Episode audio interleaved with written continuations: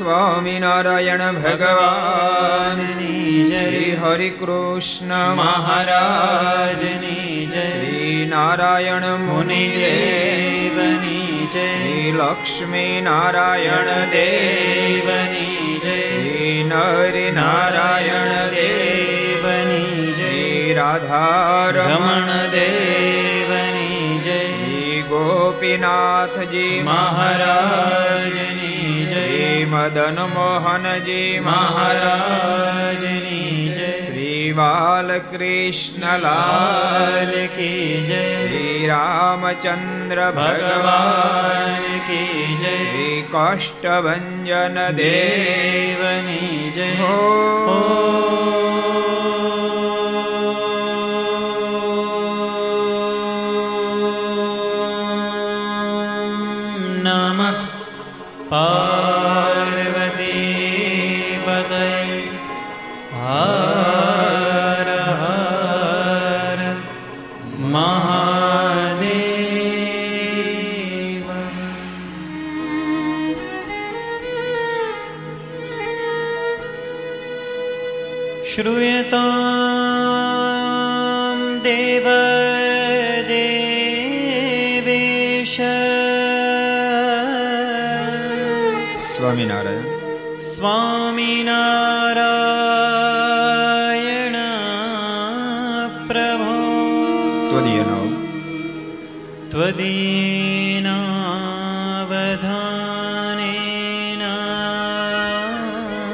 કથયિષ્ય કથયિષ્ય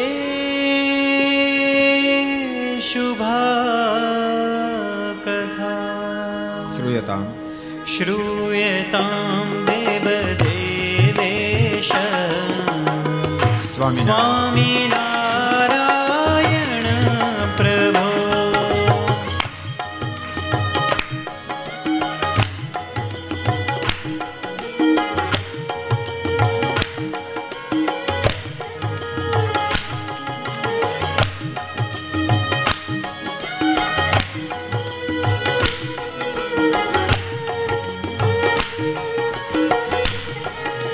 Iya.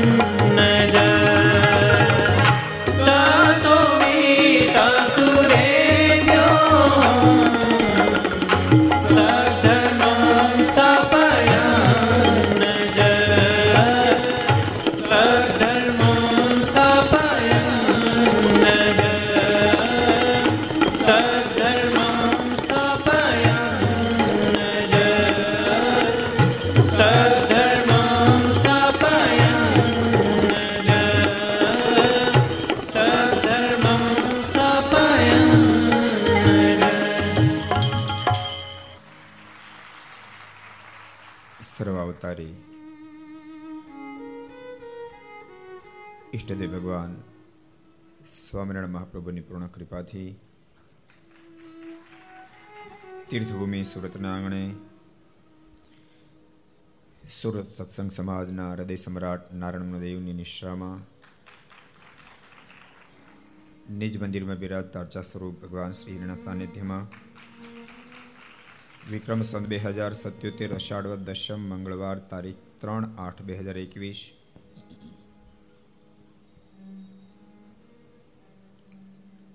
વચનામૃત લેખનનો અંતિમ દિવસ અમદાવાદ દેશ લાલજી શ્રી વ્રજેન્દ્ર પ્રસાદ માળનો ચોવીસમો જન્મદિવસ.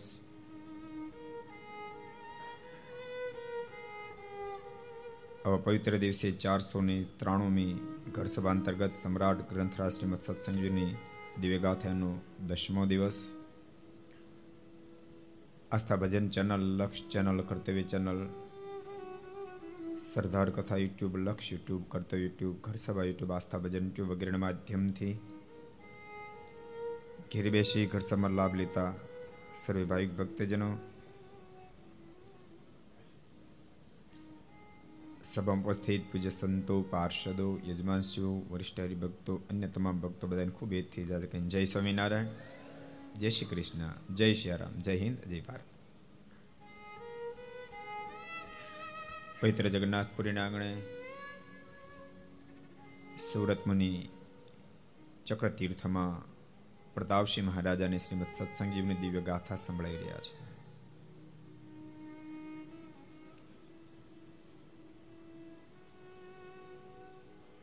પ્રતાપસિંહ, પરમાત્માનું નામ એટલું બધું મંગળમય છે. જીવાત્માનું જીવન ગમે તેટલું અમંગળ હોય પણ વારંવાર જો પરમાત્મા નામનું રટન કરે, તો અમંગળ જીવન પણ મંગળમય બની જાય છે. આ ધરતી પર જીવનને મંગળ બનાવનારા હજારો માધ્યમો છે, પણ એની મધ્યે પરમાત્મા નામ એ શ્રેષ્ઠ માધ્યમ છે. ઉલટ નામ જપત જગજાની વાલ્મીકી બને ભાઈ બ્રહ્મ સમાની બહુ અદ્ભુત પરમાત્મા નામનો મહિમા છે.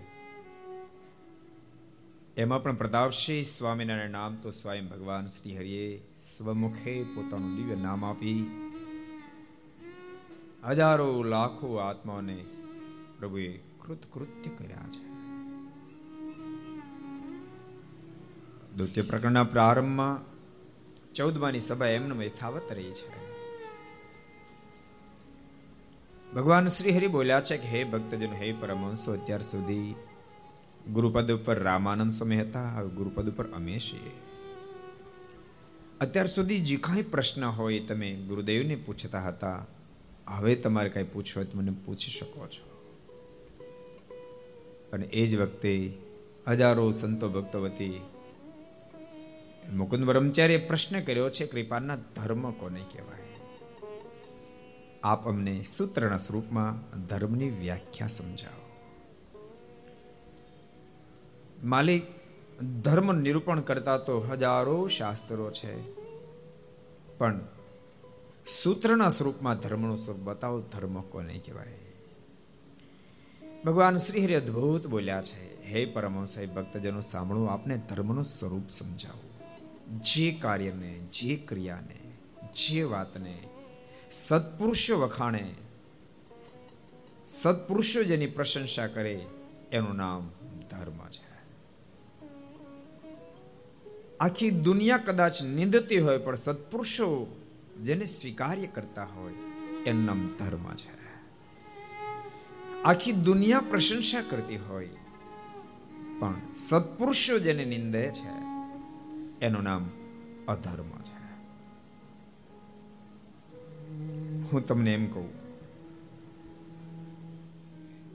વર્લ્ડ લેવલે તમે જુઓ તો જન સમુદાયની સંખ્યામાં જેટલા નથી પીતા એના કરતા જાજા પીવે છે, યાદ રાખશો સમજાય છે?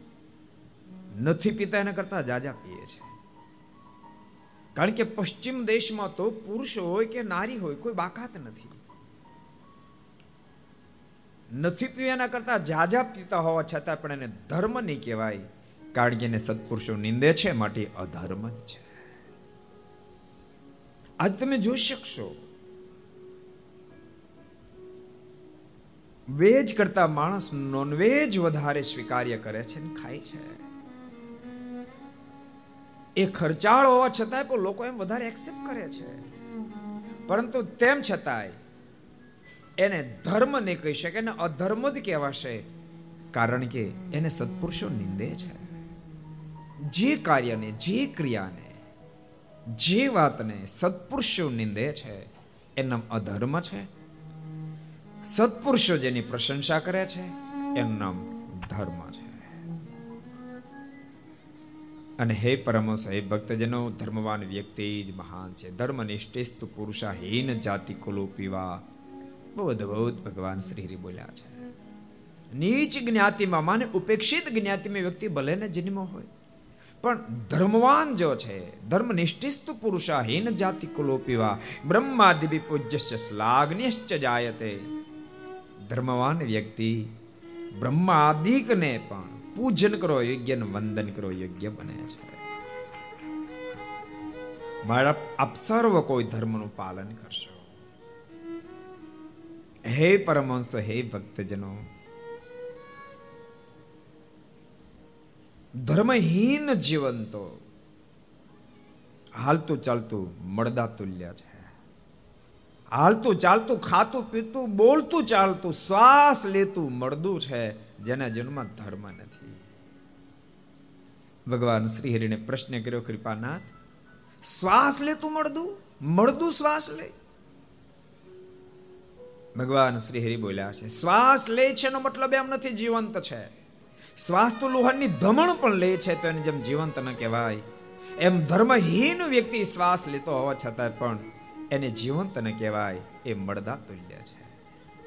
મોક્ષના પથ ઉપર જે મૃત્યુ પામ્યો છે, એ હાલતો ચાલતો હોવા છતાં પણ મળદા તુલ્ય છે. માટે તમે ધર્મનું પાલન કરશો. ભક્તો નિત્ય પ્રભુને પ્રાર્થના કરતા રહેજો. કૃપાનાથ અમારું જીવન સદૈવને માટે આપ દિવ્ય બનાવી રાખશો. એક જ અરમાન. હે માલિક. એક જ અરમાન છે મને. મારું જીવન સુગંધી બને. એક જ અરમાન છે મને. મારું જીવન સુગંધી બને. એક જ અરમાન છે મને. મારું જીવન સુગંધી બને. એક જ અરમાન છે મને. મારું જીવન સુગંધી બને.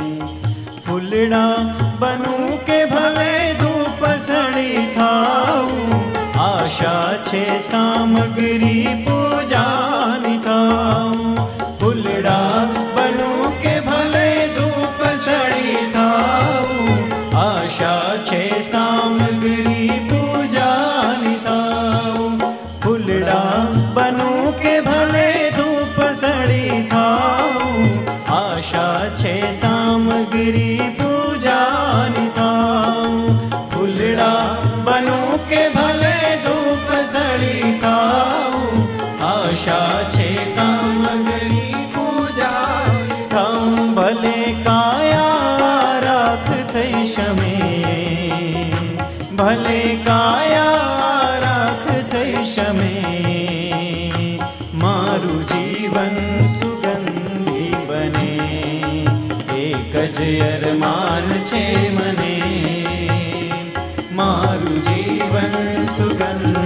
બને એક જ અરમાન છે મને મારું જીવન સુગંધી બને એક જ અરમાન છે મને મારું જીવન સુગંધી બને મારું જીવન સુગંધી બને મારું જીવન સુગંધી બને. મારું જીવન સુગંધી બને.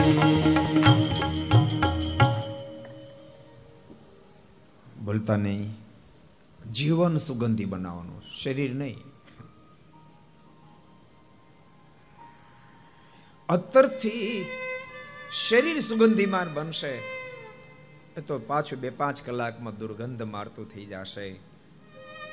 પણ સત્કર્મથી સદ વિચારથી સદ આચરણથી બાપ જીવન સુગંધીમાન જ્યારે બની જાય, ત્યારે આંખ ખુલી છે ત્યાં સુધી સુગંધીમાન રહે ને આંખ વિચારણા પછી પણ સુગંધીમાન રહી શકે છે. એક જ અરમાન છે મને, મારું જીવન સુગંધી. અદ્ભુત ભગવાન શ્રી હિરાજ વ્યાખ્યા કરી રહ્યા છે. હે પરમહંસ, હે ભક્તજનો, ધર્મ છે, જીવન છે. જેના જન્મથી ધર્મ હટ્યો તો જીવન ખલાસ. એ પછી મળદું છે. માટે ધર્મયુક્ત જીવન જીવશું.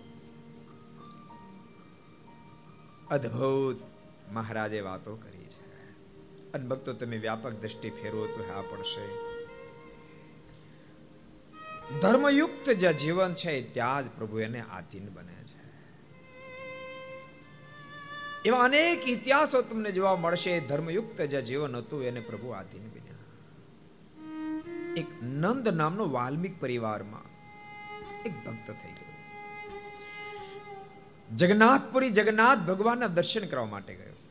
પણ નંદને અંદર એન્ટ્રી ન મળી નંદે આર્તનાથથી પ્રભુને પ્રાર્થના કરી કૃપાનાથ હજારો કિલોમીટરનું અંતર કાપી આપના દર્શન કરવા માટે આવ્યો છું પણ આપના દર્શન નથી થતા રડી પડ્યો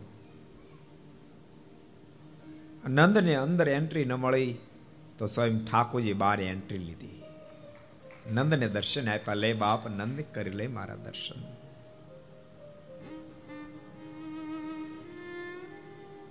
હરિજન જ્ઞાતિમાં જન્મે નારાયણદાસ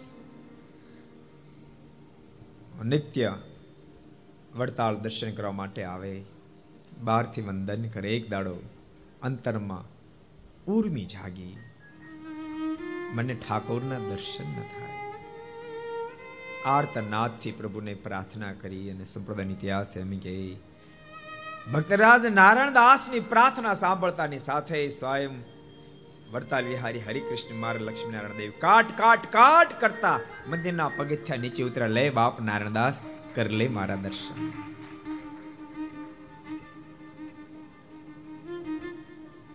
બાઈ શબરી ભીલ જ્ઞાતિમાં જન્મી હતી. પણ ગુરુ મતંગ મહર્ષિના વચનો હતા, બેટા, તો રામ નામ રટતી રહેજે. તારે પ્રભુ શોધવા નહીં જવા પડે. સદાચાર યુક્ત જીવન જીવતી રહેજે. સ્વયં પરમાત્મા તને શોધતા શોધતા આવશે. અને ઇતિહાસને નોંધ લેવી પડી.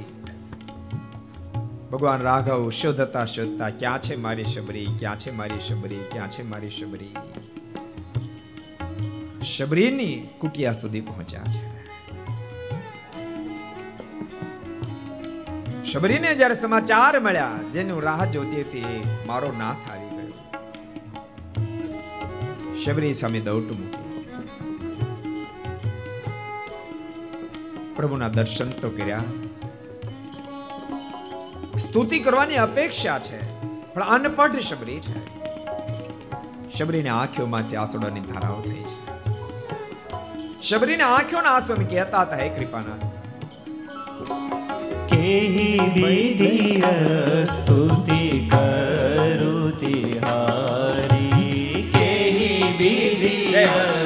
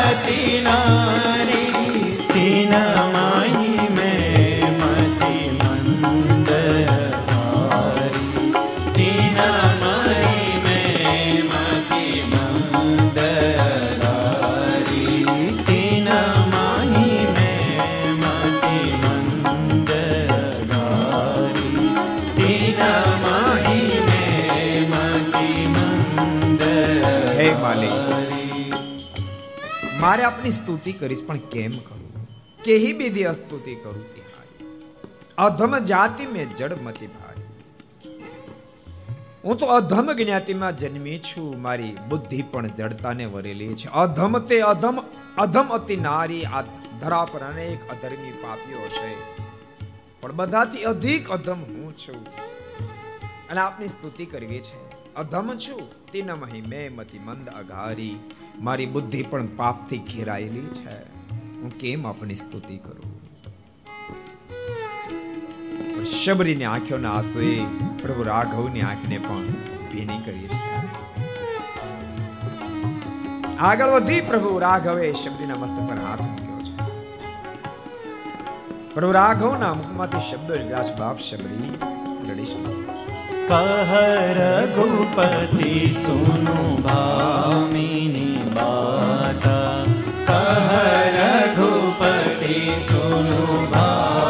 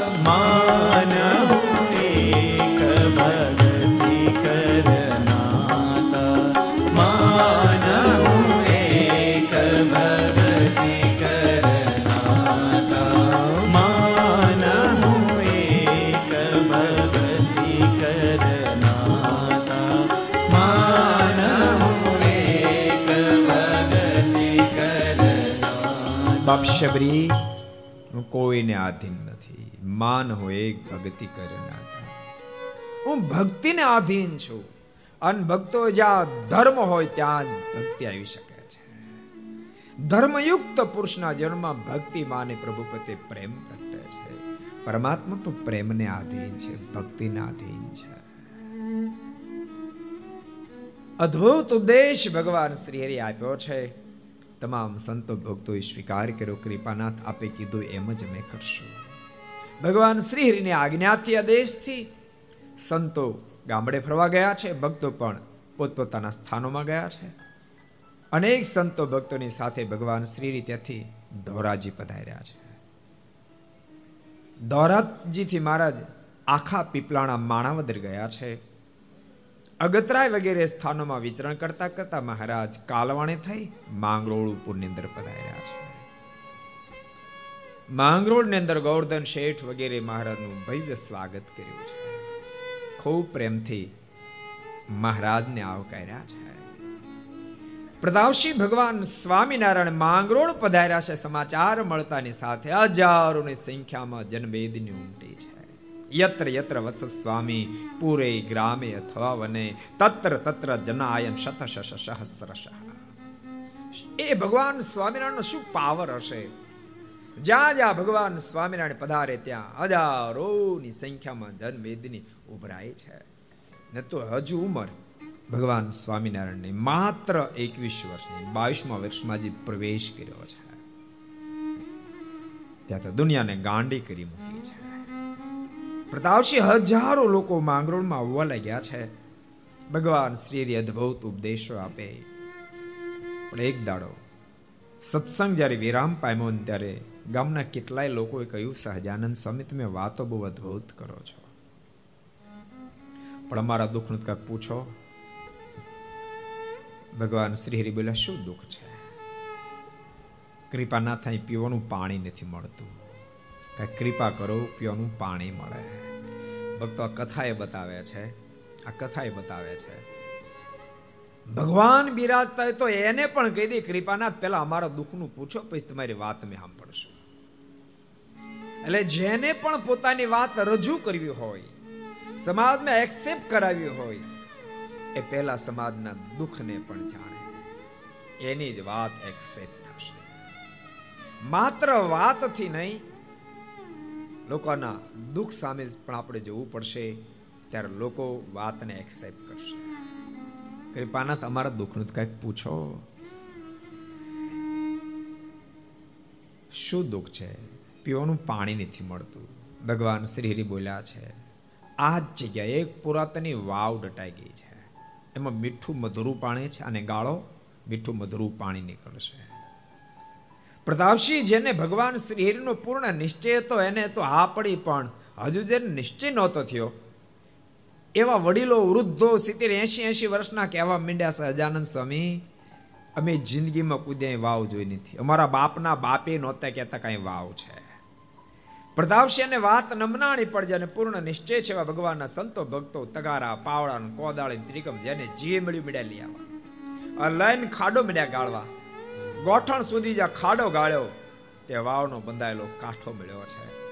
અને પછી તો આખું ગામ વળગ્યું જોત જોતાની અંદર તો એ વાવ મરેલો બધો કાદો બહાર કાઢ્યો, અંદરથી મીઠું, મધુરું પાણી નીકળ્યું છે. ભગવાન શ્રી હરિએ આ વાવનું પૂર્ત કર્મ કરાયું અને પૂર્ત કર્મ જ્યારે કરાયું ને, ત્યારે ભગવાન શ્રી હરિ કૃષ્ણ રૂપે દર્શન આપી હજારો લોકોને પોતાનું સપનું નિશ્ચય કરાયો છે. ભક્તો બોલતા નહીં. મહારાજે હજુ એક મંદિર નિર્માણ નથી કરાયું. પેલા વાવ ગળાવી. મહારાજ કે મંદિર તો સહજમાં થઈ જશે. હું જ્યારે સમાજના દુઃખને જોઈશ અને સમાજના દુઃખને ટાળીશ ને ત્યારે આખો સમાજ મારી સાથે ભળશે અને જોત જોતામાં મંદિરો નિર્માણ થશે. અને મંદિર તો મારા આમ આમ આમ નિર્માણ કર્યા. વડતાલનું મંદિર નિર્માણ કરતા કેટલો ટાઈમ લાગ્યો? કોને ખબર? કેટલાને ખબર? હાલો, હું વાત કરું. કેટલા સમય પૂરું થયું વડતાલનું મંદિર? ત્રણ જણાને ખબર, ચાર જણાને ખબર. સાંભળો શતાનંદ સ્વામી એમ કે એક વર્ષ અને ત્રણ મહિના મને પંદર મહિનામાં મંદિર પૂર્ણ થયું ભગવાન શ્રી એની પ્રતિષ્ઠા કરવા પધાર્યા. માત્ર પંદર મહિનામાં. એટલે મહારાજે વિચાર કર્યો, પેલા હું સમાજના દુઃખને પૂછું. સમાજની વેદના સુધી પહોંચું. તો સમાજ જરૂર મારી વાતને સમજવાનો પ્રયાસ કરશે. હું અક્ષરધામમાં ત્યાં ધરા પર અનંત આત્માને તારવા માટે આવ્યો છું. પણ એને વેદના સુધી નહીં પહોંચું ને, તો મને સમજવાનો પ્રયાસ નહીં કરે. એટલા માટે મહારાજે પ્રથમ વાવ ગળાવી. મહારાજે માંગરોળમાં વાવ ગળાવડાવી, કાર્યાણી મહારાજે તળાવ બંધાવડાવ્યું વડતાલમાં તળાવ બંધ, અનેક જગ્યાએ મહારાજે પ્રથમ સામાજિક કાર્યને હાથમાં લીધા છે. ભક્તો, સ્વામિનારાયણ સંપ્રદાયની વિશેષતા છે. સ્વામિનારાયણ સંપ્રદાય ધાર્મિકતામાં તો માને જ છે. અને ધાર્મિકતાને માને એને તો સંપ્રદાય કહેવાય. સ્વામિનારાયણ સંપ્રદાયમાં મંદિરની બહુ મોટી મહત્તા છે, જેથી કરીને તો હજારો મંદિરો નિર્માણ કરાવ્યા પણ માત્ર મંદિરથી અટક્યો આ સમાજ એમ નહીં, સાથે સાથે અદ્ભુત સમાજના કાર્યો કર્યા છે. હમણાં કોવિડ ગયું. સરકારને નોંધ લેવી પડી સરકારને નોંધ લેવી પડી કે કોવિડમાં બધાએ પોતપોતાની રીતે મદદ કરી અને કાર્યો કર્યા. પણ બધા કરતા અગ્રેસર કોઈ રહ્યું હોય તો સ્વામિનારાયણ સંપ્રદાય રહ્યો. છે અનેક જગ્યાએ કોવિડ સેન્ટર ખોલાણા. અનેક જગ્યાએ વડતાલ મૂળ મંદિરે પણ કોવિડ સેન્ટર ખોલ્યું. જુનાગઢે ખોલ્યું. ગઢપુરે મદદરૂપ મદદ થઈ. સરદારમાં ખોલાણું. વડોદરામાં કારેલીબાગમાં ખોલાણું. નારમાં ખોલાણું. કેટલી જગ્યાએ અનેક જગ્યાએ કોવિડ સેન્ટર, સેન્ટરો ખોલાયા અને લોકોને મદદરૂપ થયા. એમ કેમ થયું તો ભગવાન સ્વામિનારાયણ આપણને સમજાવીને ગયા છે. તમે આમ જ કરશો. જ્યારે પણ દેશ આપત્તિમાં આવ્યો, તમે વિચારો છે કેદારનાથ જ્યારે ભયંકર ભૂકંપ સર્જાયો, ત્યારે સ્વામિનારાયણ સંપ્રદાય લાખોની કરોડો રૂપિયાના ડોનેશન સરકારના માધ્યમથી કર્યા.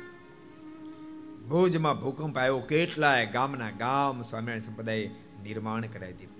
હમણાં વાવાઝોડું સૌરાષ્ટ્રમાં આવ્યું. સ્વામિનારાયણ સંપ્રદાય અગ્રેસર સર્થન અને ગામડે ગામડે ફરી મદદરૂપ થયો. આપણે શીખડાયું છે આ, કે તમે આમ ચાલશો તો જ તમારી વાતને સમાજ સ્વીકાર્ય કરશે. ને તો સ્વીકાર્ય નહીં કરે. મેં કદાચ એક ફેરી ઘર સભામાં દ્રષ્ટાંત આપ્યો હતો. ભગવાન બુદ્ધનો પ્રસંગ. ભગવાન બુદ્ધે શિષ્યોને આદેશ આપ્યો, જાઓ શિષ્યો. તમે જન સમુદાયને સદબોધ આપો.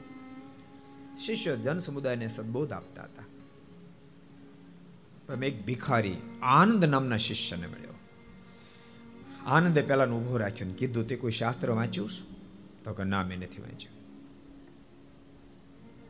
તો તું કોઈ સત્સંગમાં ગયો? છતાં નથી ગયો કે. તું માળા ભજન કઈ કરશે? તો નથી કરતો. તો બેસ, હું તને સદબોધ આપું. અઢી કલાક સુધી જ્ઞાન ઉપદેશ આપ્યો. પછી કીધું, આમાં તે કશું યાદ રાખ્યું? એટલે માથું ધોળીને કશું યાદ નથી રાખ્યું. આનંદનો મગજ ગયો ભગવાન બુદ્ધની પાસે જઈને કહે, ભગવંત, આપ કહો છો કે જન સમુદાયને સદબોધ આપો. શું રાખ સદબોધ આપીએ? અમે અમારું ભજન જાતો કરીને સદબોધ આપીએ. પેલો ભિખારો કે અઢી કલાક સુધી હું મથ્યો, એક શબ્દ મારો યાદ ન રાખ્યો. ભગવાન બુદ્ધ કે તેને મારી પાસે મોકલ. પેલો ભિખારી ભગવાન બુદ્ધની પાસે આવ્યો. પણ બે ત્રણ દાડોનો બિચારો ભૂખ્યો, પેટ અને વાંસો એક થઈ ગયેલું. ભગવાન બુદ્ધે એને બોધ આપવાને બદલે એને પ્રશ્ન કર્યો, તે ભોજન કર્યું છે? પહેલાં કીધું, ના, નથી કર્યું. તો પહેલાં ભોજન કરી લે પહેલાં જમાડ્યો અને પછી કીધું, જો આ માણસનો દેહ જે મળ્યો છે ને, એ પરમાત્માને પામવા માટે મળ્યો છે માટે ભગવાન ભજશે. વાંધોની જરૂર ભગવાન ભજીશ. આનંદનો તો ઓર મગજ ફાટી ગયો. થોડોક બચ્યો હતી આનંદના મોઢામાંથી શબ્દ નીકળ્યો મારો મૂરખ, મેં અઢી કલાક સુધી ઉપદેશ આપ્યો, મારો એક શબ્દ ન સ્વીકાર્યો. અને અહીંયા બે શબ્દ કીધા સ્વીકાર લીધા. અને ત્યારે ભગવાન બુદ્ધના મુખમાંથી શબ્દ નીકળ્યા, મૂરખ, એ નથી, મૂરખ, તું છો. પહેલા તારે ઉપદેશ આપવાની જરૂર નહોતી, એના દુઃખની વેદનાને પૂછવાની જરૂર હતી, વેદનાને પૂછવાની જરૂર હતી. અને ભક્તો, આજ સ્વામિનારાયણ સંપ્રદાય વાતને બહુ જ સુંદર રીતે એક્સેપ્ટ કરે છે.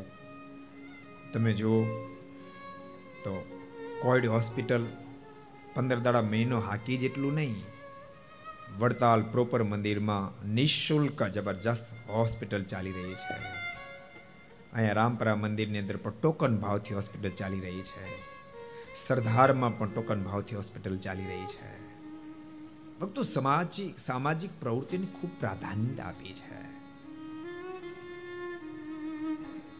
નિર્દોષાનંદ બાપુ, સુંદર હોસ્પિટલ બનાવી લોકો કેટલા બધા લાભ લીધો. સારા કાર્ય કરતા રહો. અને ભક્તો, સારું કાર્ય તમે કરશો ને તો તમારા કાર્યને જોઈને બીજાને પણ એવું કાર્ય કરવાનું મન થશે. તમને બધાને ખબર છે કે સરદાર ભાવનગર મહુવા થઈને બારસો કોલેજ વિદ્યાર્થીઓ આપણે ત્યાં ભણે છે, હોસ્ટેલ છે, રહેવા જમવાનું બધું ફ્રી. બારસો વિદ્યાર્થીઓ ભણે છે.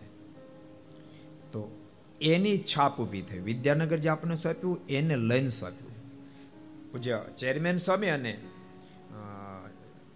કોઠારી સ્વામી, સંતો બંને કોન્ફરન્સમાં મને કે સ્વામી, અમારે તમને એક સેવા સોંપવાની સ્વીકારજો. રુસ્તમ બાગની તાપે આ ન પાડી, પણ આ સ્વીકારો. મેં શું? મને કે, પહેલાં તમે હા પાડો, તમે સ્વીકારશો. કો તો ખરી કે ના, પહેલાં આ પાડો. મેં કે સ્વીકારીશ, કહો તમે. મને કે, છાત્રાલય સ્વામી, આપણું વિદ્યાનગરમાં જે છે, એને તમે સંભાળો. સ્વામી, એટલા માટે મેં આગ્રહ કરીશ ઘણા બધી જગ્યાએ ભણેલા વિદ્યાર્થીઓ આવે છે, પણ સરદારના વિદ્યાર્થીની ભાત કાંઈક જુદી અમને માલુમ પડે છે. એથી કહીએ છીએ કે આપ આ છાત્રને સંભાળો. તમને ખબર છે, મેં ત્રણ શરત મૂકી. મેં સંભાળું ખરો, પણ મારી ત્રણ શરત. એક તો પહેલી શરત છાત્રાલયની જગ્યાએ હું સ્વામિનારાયણ મંદિર શબ્દ લખીશ, છાત્રાલય શબ્દ કાઢીશ. કારણ કે છાત્રાલય તો અનેક ગ્રસ્ત ભક્તો ચલાવતા હોય. અને છાત્રાલયની અંદર એનું એ પ્રોફેશનલ બિઝનેસ પણ હોઈ શકે. અને છાત્રાલયમાં વિદ્યાર્થીઓ ભણે છે, ખબર પડતા. કોઈને અહોભાવ નહીં થાય, પણ મંદિરમાં રહીને વિદ્યાર્થી ભણે છે. અહોભાવ પ્રગટશે મંદિર પ્રત્યે અહોભાવ પ્રગટશે અને મંદિર પ્રત્યે અહોભાવ પ્રગટો ભક્તો આજને દિવસે હિન્દુ ધર્મ માટે અતિ આવશ્યક છે. આપણે આવતી પેઢીને સંસ્કાર યુક્ત જો રાખ્યું હોય તો સર્વપ્રથમ એને મંદિરમાં હો ભાવ પ્રગટવો પડશે. કારણ કે સંસ્કૃતિનું કેન્દ્ર મંદિર છે. ઘણી ફેરી ભક્તો આપણે મંદિરનું સમજ્યા વિના ખંડન કરવા માંડીએ. આ રુચિ હોય ન હોય બે નંબરની વાત છે, પણ મંદિરનું ખંડન કદી ન થાય. મંદિરનું ખંડન ન થાય. હું તમને એમ કહું કે તમે ખાલી એક ઘડીક વિચાર કરી લો કે ભારતમાં એક પણ હિન્દુ મંદિર ન હોત, સ્વામિનારાયણ મંદિર ન હોત, હવેલી ન હોત, રામજી મંદિર ન હોત, શિવાલય ન હોત માતાજી મંદિર ન હોત, એક પણ મંદિર ન હોત, તો આપણી દિશા શું હોત? આપણે હિન્દુ જ ન હોત, આપણે હિન્દુ જ ન હોત. પ્રાગજીભાઈ, ખોટી વાત છે કઈ હિન્દુ જ ન રહેતા આપણે. આપણે જ હિન્દુ છીએ એમ ગૌરવથી કહી શકીએ છીએ. એનું કારણ મંદિર આપણો બેજ છે, મંદિર આપણો બેજ છે. માટે જેટલા ભક્તો સાંભળે, બધાને કહું છું, અહીં બેસીને સાંભળતા હોય, ઘેરે બેસીને સાંભળતા હોય, મંદિરને કદી ગૌણ નહીં થવા દેશો. અને તમને બધાને કહું છું, ભક્તો, તમે ક્યાંય ફરવા જાઓ ને? અમીર લોકો ફરવા જાય, જાજો મારી ના નથી. અને હું ના કોત તમે કઈ માનો એમ ક્યાં છો? તો યશ ન લઈ લો.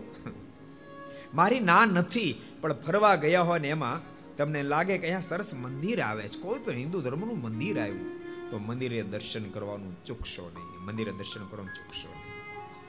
અને ભારત વર્ષના કોઈ પણ ક્ષેત્રમાં તમે ફરવા જાશો, ત્યાં તમને મંદિરો મળશે. મંદિરમાં પ્રેમથી તમે દર્શન કરશો.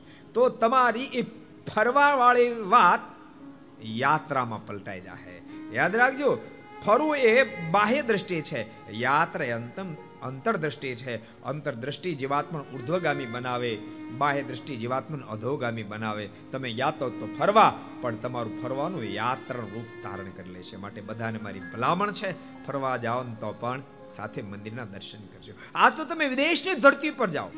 અમેરિકા જાઓ, ઇંગ્લેન્ડ જાઓ, કેનેડા જાઓ, આફ્રિકા પોસાય તે દેશમાં જાઓ. તમને ત્યાં ભવ્યમાં ભવ્ય, ભવ્યતાથી ભવ્ય, અતિ દિવ્ય મંદિરોના દર્શન થશે. ત્યાં પણ દર્શન કરવા આજે એવું મારી ખાસ ભલામણ છે. એ તમે ભૂલી નહીં જતા. ભૂલી નહીં જતા. માર્ગેશ, અમેરિકામાં ભણવા જાશો ને, ત્યાંય પણ મંદિરે દર્શન કરવા જાય છે. મારી ભલામણ છે. મંદિરને પ્રધાનતા આપજો. એટલે મેં કીધું પહેલી વાત તો એ હું મંદિર નામ રાખીશ. સ્વામિનારાયણ મુખ્ય મંદિર નામ રાખીશ. મને કે ઓકે મેં કીધું બી શરત મેં આજથી એકત્રીસ બત્રીસ વર્ષ પહેલા એ છાત્રાલયમાં રહી અને મેં સંસ્કૃત અભ્યાસ કરતા હતા અને એ છાત્રાલયમાં પાર્ષદ હતા અને એ છાત્રાલયમાંથી દીક્ષા લેવા માટે વડતાલ ગયા હતા અને સાધુ બની એ જ છાત્રાલયમાં અમે ત્યારબાદ એક દોઢ વર્ષ સુધી રહ્યા છીએ પણ એ વખતે પણ હું એ બધા બિલ્ડિંગો જોતો તો સંભાળતા હતા મેં એ બધા બિલ્ડિંગો જોતો ત્યારે હું કહેતો હતો કે, આ, મને જો સોંપવામાં આવે તો પહેલા બધા બિલ્ડિંગને હું પાડી નાખું. કારણ કે જેથી તેથી જે રીતે પ્લાન બહુ જ અકોડ લેવાયેલો અને કામ એટલું બધું કંડમ કામ કરેલું, મેં આનું પેલા પાડી નાખું. એટલે મેં કીધું, તે દાડો મારો સંકલ્પ છે પાડવાનો. એટલે મને જો સોંપો તો બીજી શરત મારી બધા હું પાડી નાખીશ. મને કે, મંજૂર અને ભક્તો, આજ મને કહેતા આનંદ થાય, બધા પાડી હતી નાખ્યા. જો, બધું મેદાન કરી નાખ્યું. જો દેખાય. મને કે, હા, આને વળગાડી દીધા જેસીબી આંતે અઠવાડિયામાં બધું ધરાશય કરી બધું પાડીને મેદાન કરી નાખ્યું. ત્રણ ત્રણ માળના બિલ્ડિંગ હતા. મેં કીધું અચિંતા કોઈ માથે પડશે તો કોણ દાબી દે? એ પડે એને પેલા પાડી નાખો. એટલે બધા ધરાશય કરી નાખ્યા. ત્રીજી શરત મેં એ મૂકી કે તમે મને જ્યારે સોંપવા માંગતા હો ત્યારે એક હજાર પ્લસ વિદ્યાર્થી રહ્યું છાત્રાલય બનાવશું. પણ એ તમામ વિદ્યાર્થીઓને રહેવા જમવાનું ફ્રી ઓફ ચાર્જ જો તમે કરવું હોય તો મને કે સ્વામી, એ શરત પણ મંજૂર.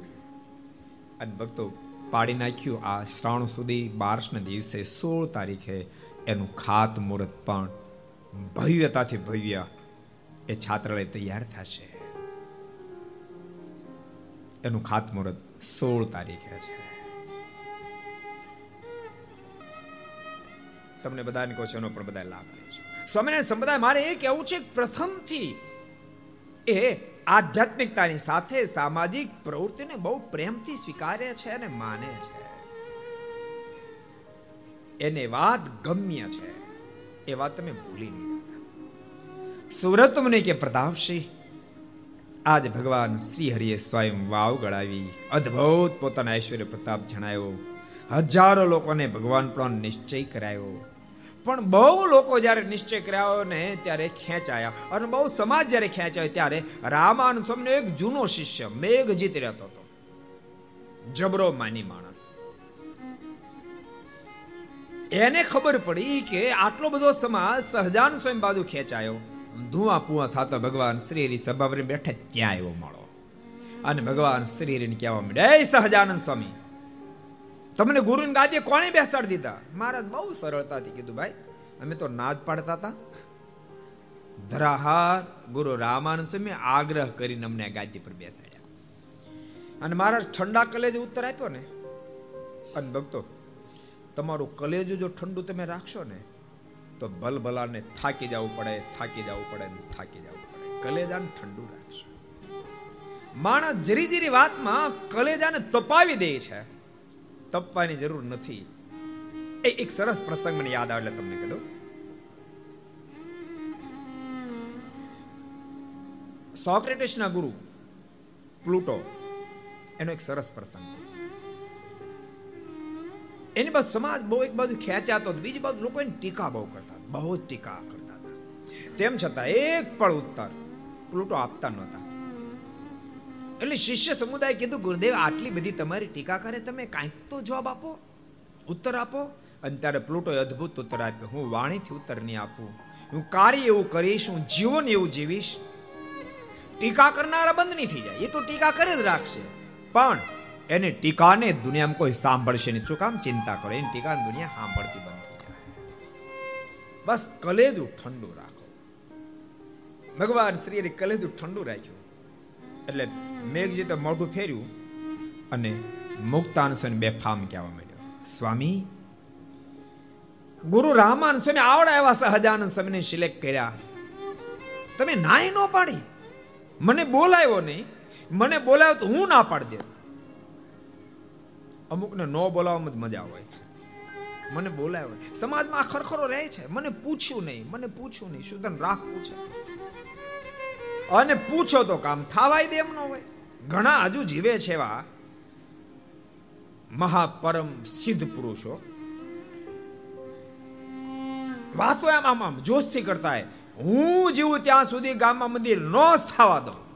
હું જીવતો સ્કૂલ થાય, કોઈ કાળે ન બને.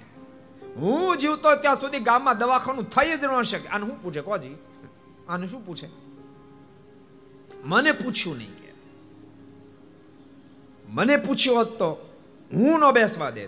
ગુરુદેવ તો સમજ્યા ઉંમર થઈ હતી એટલે કદાચ એની બુદ્ધિમાં ફેર પડી ગયો. તમે કલ્પના કરો ક્યાં સુધી પહોંચ્યો? એની બુદ્ધિમાં ફેર પડી ગયો હશે. પણ સ્વામી, તમે ના ન પાડી. અને બેફામ મુક્તાન સ્વામી સાથે જ્યારે બોલવા મળ્યો એ વખતે પ્રભુ ભગવાન શ્રી લોચન લાલ થયા ભગવાન શ્રી હરિ બોલ્યા છે, મેઘજી, સાંભળ ગુરુની ગાદી પર મુક્તાન સ્વામી બેઠા. અમે બેઠા છીએ. તાર જે વાત કરી, અમારી સાથે અને મેઘજી તો વળી મોટું ફેર્યું. ભગવાન શ્રી હરિને કહે, સહજાન સ્વામી, મારા જો વયોવૃદ્ધ જ્ઞાન વૃદ્ધ સાધન સિદ્ધ પુરુષ, એની સામે બોલતા તમને શરમ નથી આવતી? ભગવાન શ્રી હરિ કે, મને શરમ બહુ પણ તારી સામે શરમ નથી આવતી. મેઘજીત બોલ્યો, છે, મારી સિદ્ધ સંજ્ઞા, મારી સિદ્ધ સ્થિતિને તમે જાણતા નથી, બોલતા ઉકળતું તેલનું કડાયું મંગાવ્યું, એમાં હાથ બોલ્યા દાજા તો માળવા બોલ્યા, બોલો. અને કે સાંભળો સહજાન સ્વામી, આજથી ચોથે દિવસે. હું સ્વ ઈચ્છાથી સમાધિ કરીને ધામમાં જઈશ બોલતા નહીં. ગુરુ રામાનંદ સ્વામીની કૃપાથી એ સ્થિતિને પામ્યો હતો, પણ એ સ્થિતિને પચાવી ન શક્યો. ભક્તો, ઊંચાઈ પ્રાપ્ત કરી, એક વાત છે ને, ઊંચાઈને પચાવી બીજી વાત છે. ભોજન કરવું એક વાત છે ને ભોજનને પચાવવું બીજી વાત છે.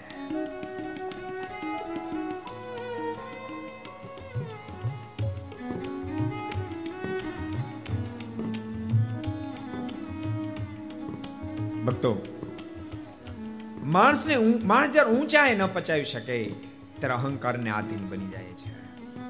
અને અહંકારને આધીન બને પછી કોઈની વાતની હા ન યાદ કરો રામાયણ નાનકડો પ્રસંગ તો બતાવું. સુગ્રી બીજી વાર જ્યારે યુદ્ધના મેદાનમાં આવ્યો વાલ લલકાર્યો. વાલ યુદ્ધના મેદાનમાં જ્યારે જવા તૈયાર થયો, તારે એને રોક્યો છે. પતિદેવ આજ આપ યુદ્ધના મેદાનમાં ને જાઓ વાલી બોલ્યો છે, અરે દેવી, જરા વિચાર તો કરો, તમે કોને રોકો છો? મારી આગળ સુગ્રી તો મચ્છરિયું છે. રાવણ જેવાના છ છ માસ સુધી મારી બગલમાં સાચો એવું વાલી. અને તમે આવા હલકા શબ્દ બોલો છો? ત્યારે તારાના મોઢામાં શબ્દ નીકળ્યા છે, પતિદેવ, વાત આપની સાચી. આપને આગળ સુગ્રીવ મચ્છરિયું છે, પણ સુગ્રીવ આજ માત્ર પોતાની તાકાત યુદ્ધના મેદાનમાં નથી આવ્યો. પતિદેવ, સાંભળો.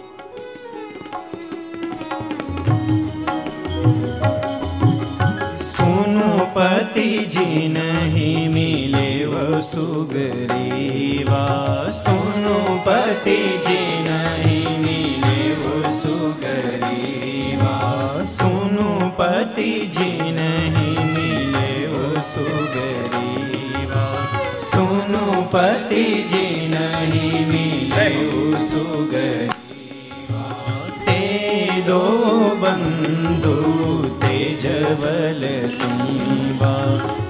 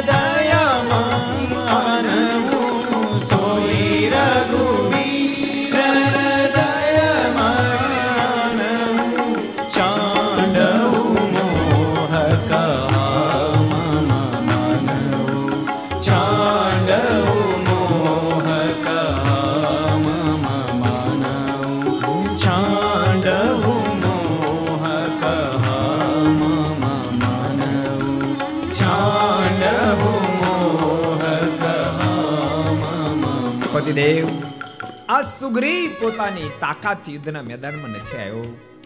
મારી વાત માનો. સુનુપતિ પતિ જીનહુ મિલી સુગ્રીવા. તે દો બંધુ તેજ બલ શિવા આ સુગ્રીવ પોતાની તાકાત યુદ્ધના મેદાનમાં નથી આવ્યો. પણ એને મળેલ બંને બંધુ, જુગલ બંધુ, રામ અને લખન કોઈ સામાન્ય નથી. એના શરણાગત બની જાઓ. તમારો મોહનો ત્યાગ કરો. પણ અહંકારને આધીન બનેલ વાલીને વાત મનાણીને યુદ્ધના મેદાનમાં હાજર થયો ભયંકર સુગ્રીવ અને વાલીનું યુદ્ધ ખેલાયું. પણ વાલી જા ગદા મારે, સુગ્રી ગોટો વળી જાય. સુગ્રી ગમે એટલી ગદાઓ મારે વાલીને કોઈ અસર ન થાય. એક ગદા બેન ત્રીજી જા મારવાની તૈયારી કરી. સુગ્રે તાડ મારી, પ્રભુ રાઘવ બચા લીજી. અને વૃક્ષને આડા સંતાયેલ પ્રભુ રાઘવ બહાર આવ્યા છે. માથામાંથી બાણ કાઢ્યું, ધનુષ ઉપર ટેક્યું અને એની રશી કાન સુધી ખેંચીને જે બાણ જવા દીધું, એક જ બાણથી વાલીને ધરાશય અને વાલી જ્યારે ધરાશય થયો, આ સમાચાર તારાને મળ્યા. તારા દોડતી દોડતી વાલીની પાસે આવી છે. વાલીના મોઢામાં ધૂળ ગરી ગઈ છે. એ દ્રશ્ય જોઈને તારેની આંખમાં આંસુ છે.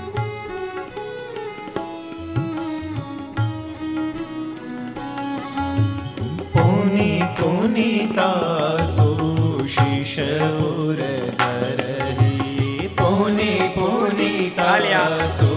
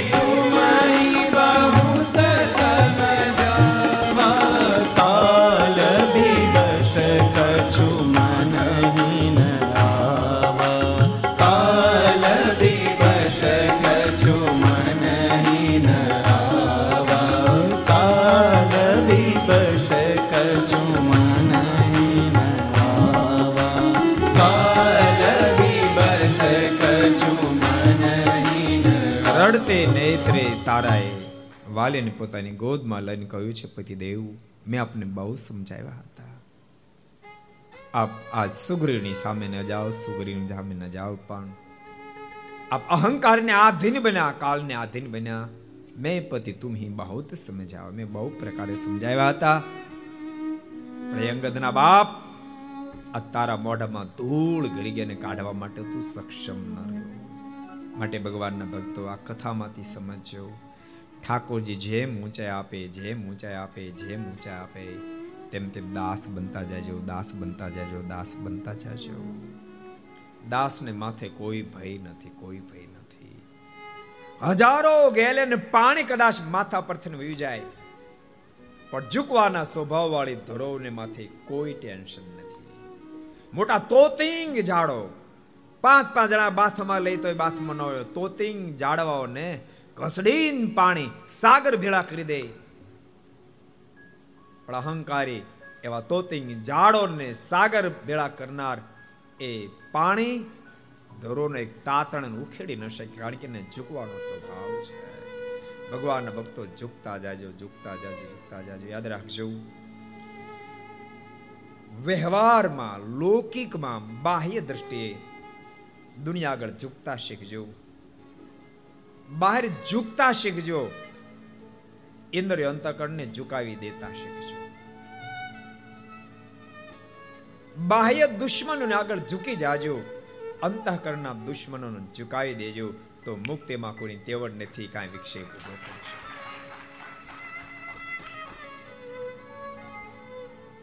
સુરત મુનિ કે પ્રતાપસિંહ અહંકારી મેઘજીત બડબડ કરવા લાગ્યો. સહજાન સ્વામી તે મારી સ્થિતિને જાણતા નથી. યાદ રાખો, આજથી ચોથે દિવસે સ્વ ઈચ્છાથી ધામમાં જાય છે.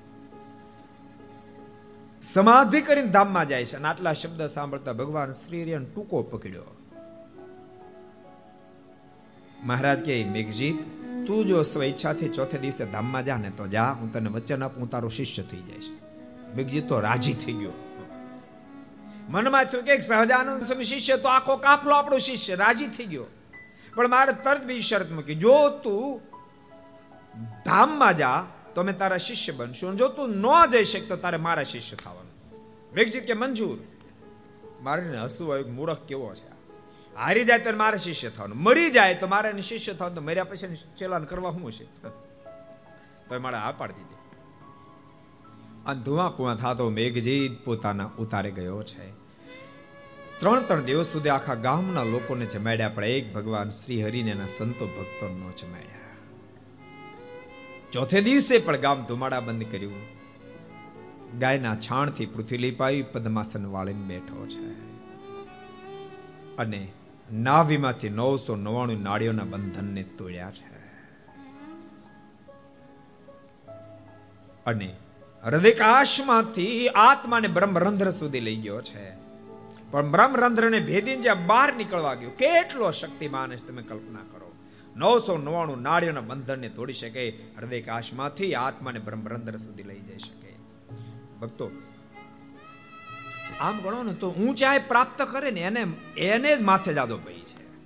જેની પાસે ઊંચાઈ નથી, એને જાદો ભય નથી.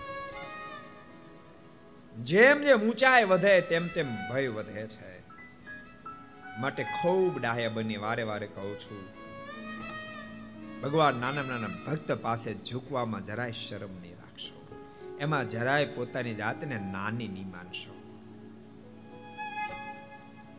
મેઘજીતે બ્રહ્મરંધ્રને ભેદ્યું છે. પણ જ્યાં ભેદવાનો પ્રયાસ કર્યો. બ્રહ્મરંધ્રને ભેદીને બહાર ન નીકળી શક્યો. હૃદય કાશ સુધી પહોંચવા માટે સક્ષમ ન થયો. ન તો બ્રહ્મરંધ્ર ભેદી બહાર નીકળી શકે, ન તો હૃદય અંદર સ્થિર થઈ શકે. મહાકષ્ટને પામ્યો પૃથ્વી પર પટકાયો છે. પૃથ્વી પર ઊંચો થતો પછડાવા લાગ્યો અને સંબંધી બધાએ કીધું, તે ભગવાન સ્વામિનારાયણનો દ્રોહ કર્યો પરિણામ છે ને બોલાવીએ. મેઘજીત કે, સ્વામિનારાયણ તો નહીં જ. એટલે બધા કે, તો મર ત્રણ ત્રણ દિવસ સુધી એમને પછડાટું ખાતો રહ્યો છે. ચોથે દિવસે લાગ્યું કે હવે નહીં બચાય. અને ત્યારે મેઘજીતે હના કરીને કહ્યું છે તમે ભગવાન સ્વામિનારાયણને બોલાવો. એના સંબંધી ભગવાન શ્રી હરિની પાસે ગયા છે, એની વિનંતી કરીએ છીએ, કૃપાનાથ, અમારો મેઘજીત મરી જશે માટે કૃપા કરો અને જીવંત કરો. કરુણા નિધાન દયાનો સાગર પરમાત્મા તુરંત દોડતા આવ્યા છે. ભક્તોને તો બેફામ ભગવાનની આગળ બે દાડા પહેલા બોલ્યો તો, પ્રભુ બધું જ ભૂલી ગયા છે. ભક્તો ભૂલે અને ભગવાન કહેવાય, માફ કરે એને મહાપુરુષ કહેવાય. એને મહાપુરુષ મહાપુરુષો માફ કરી દે, પરમેશ્વર તો ભૂલી જાય બાપ ભૂલી જાય. જોબન પગીને ભગવાન શ્રી હરિએ જિંદગીમાં કોઈ યાદ અપાવી છે? તે આવા કર્મ કર્યા, આવા કર્મ કર્યા, મેં તને માફી આપી, કોઈ કીધું છે? ભૂલે એને ભગવાન કહેવાય. દોડતા દોડતા ભગવાન શ્રી હરિ આવ્યા છે. મેઘજીત પસડાટું ખાઈ રહ્યો છે. ભગવાન શ્રી રેના પર કરુણા દ્રષ્ટિ ફેંકી અને મેઘજીતનું બ્રહ્મરંધ્રમાં અટવાતો આત્મા હૃદય કાશને સ્થિર થયો છે. મેઘજીત આળસ મરડીને બેઠો થયો. ભોખો ભાગ, ભગવાન શ્રી હરિને દંડવત કર્યા. કૃપાનાથ, તમારી ગાય, તમારો કૂતરો, મને તમારે શરણે લો, મને તમારે શરણે લો. ભગવાન શ્રી હરિ બોલ્યા મેઘજીત મરવાની ઉતાવળ નહીં કરીશ. આજે તારી પાસે સત્સંગ ઘણા બધા કાર્યો કરાવવા છે. અને મેઘજીત ભગવાન શ્રી હરિનો શરણાગત બન્યો છે. અને સુરત મુનિ કે પ્રતાપસિંહ હજારો લોકો જોવા માટે આવેલા, કોનો વિજય થાય છે? અને ભગવાન શ્રી હરિનો ભવ્ય વિજય જોતાની સાથે હજારો મુમુક્ષુ ભગવાન સ્વામિનારાયણના શરણાગત બન્યા છે. અને ખૂબ સમુદાય ખેંચાવા લાગ્યો છે. ભગવાન શ્રી હરિ પણ પોતાના ઐશ્વર્ય દોરને છૂટા મૂક્યા છે. અનેક લોકોને પોતપોતાના ઈષ્ટ સ્વરૂપના દર્શન કરાવવા લાગ્યા છે. અને હજારો લોકોને પોતપોતાના ઈષ્ટદેવના દર્શન જ્યારે કરાવવા લાગ્યા, રામ ઉપાસે દેખે, રામ રૂપે, કૃષ્ણ ઉપાસે દેખે, કૃષ્ણ રૂપે, આ સમાચાર માંગરોળ નરેશ વજ્રદીનને મળ્યા છે. અને સમાચાર મળતાની સાથે વજ્રદીને કાજીને કીધું, કાજી, આ શું શક્ય બની શકે? શું ખુદાનું અવતરણ ધરા પર થયું? જાતો તપાસ કરે. અને કાજી કેટલાય સાગરીતોની સાથે ભગવાન શ્રીહરિની પાસે આવ્યો છે. મહારાજે પ્રેમથી આગળ બેસાડ્યા છે. કાજી બે હાથ જોડ્યા. માલિક આ બધાને પોતપોતાના ઈષ્ટ સ્વરૂપના દર્શન કરાવો છો, તો મારા પર કૃપા કરો. મને પણ અમારા પૈગંબરના દર્શન કરાવો. અને ભગવાન શ્રી હરિ બોલ્યા, કાજી, દેખે મેરે સામને. અને જ્યાં કાજીએ ભગવાન શ્રી હરિની સામે જોયું, ત્યાં તો છ્યાસી હજાર પૈગંબરો ભગવાન શ્રી હરિના આગળ હાથ જોડીને સ્તુતિ કરતા દેખાયા છે.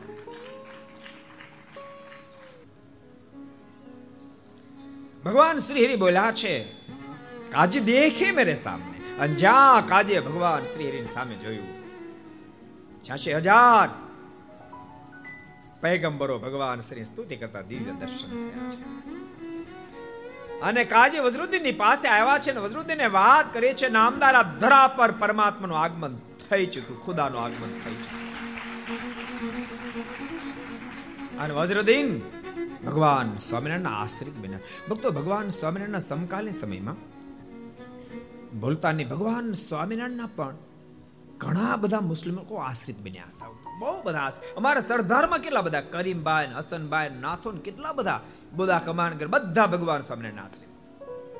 કરીમભાઈ એટલે ભગવાન સ્વામિનારાયણ હાજરી પાર્ષદ. બધા ભગવાન સ્વામિનારાયણ આશ્રિત બન્યા અને પછી તો વજ્રોદયન ભગવાન શ્રી હિરણ અન્યને આશ્રિત બન્યા છે. સુરત મુનિ કે પ્રતાપસિંહ સંવંત અઢારસો ઓગણસાઠ નો જબરજસ્ત ભગવાન સ્વામિનારાયણ જન્માષ્ટમી મહોત્સવ કરાયો છે.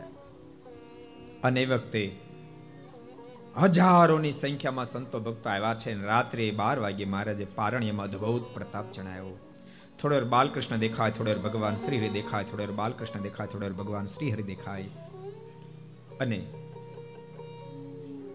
આ પ્રતાપ જોતાની સાથે હજારો લોકોને મારના સપનો પૂર્ણ નિશ્ચય થયો છે. અદ્ભુત પ્રતાપ મહારાજ જણાયો છે. પારણ્યમાં થોડી વાર બાલકૃષ્ણ દેખાય, થોડી વાર ભગવાન શ્રીહરિ દેખાય, થોડી વાર બાલકૃષ્ણ દેખાય, થોડી વાર ભગવાન શ્રીહરિ દેખાય. હજારો લોકોને ભગવાન શ્રીહરિના સપનો નિશ્ચય થયો છે. આ બાજુ વજરુદ્દીનને ભગવાન શ્રીહરિનો નિશ્ચય થતાની સાથે વજરુદ્દીને પોતાના અનેક સગા સંબંધીઓને તેડાવ્યા છે. એમાં વજરુદ્દીને પોતાના દૂરના સંબંધમાં ડોસા તાય અમદાવાદમાં રહે એને પણ બોલાવ્યા છે. ડોસા તાય એ માંગરોળ આવ્યા છે. ડોસા તાય તો આવ્યા પણ એની સાથે પોતાના પુત્ર નુરુને પણ લાવ્યા છે. ભગવાન શ્રી હરિના દર્શન માટે હજારો લોકોની લાઈન લાગી છે. ડોસા તાય પણ ભગવાન શ્રીને વંદન કરવા માટે આવ્યા છે. એની બીબી પણ સાથે છે. નુરુ તાય સાથે છે.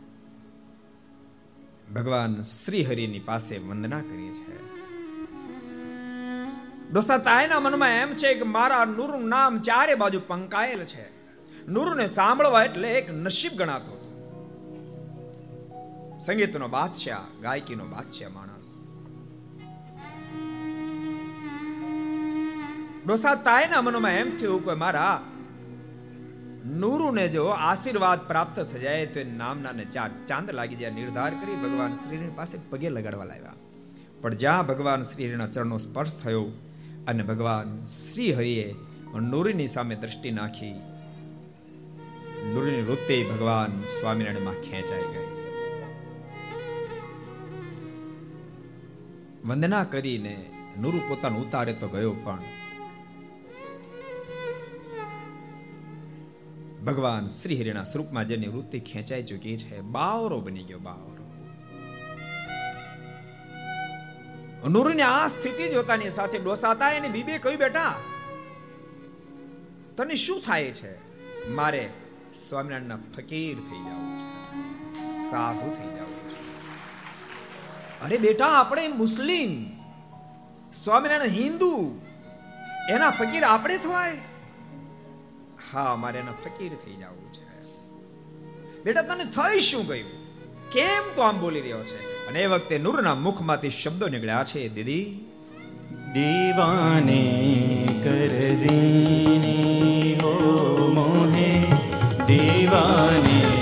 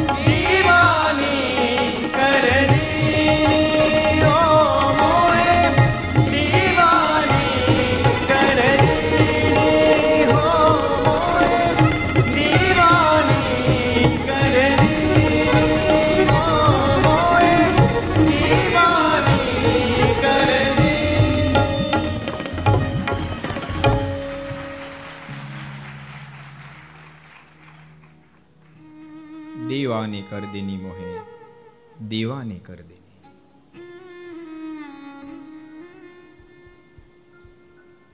હવે હું એના વિના નહીં રહી શકું. અમ્મા, મને રજા આપ. અમ્મા, તો નૂરું લઈને આવ્યા મહારાજ પાસે. મહારાજને કહે, કૃપાનાથ, અમારો એકનું એક નૂરું છે.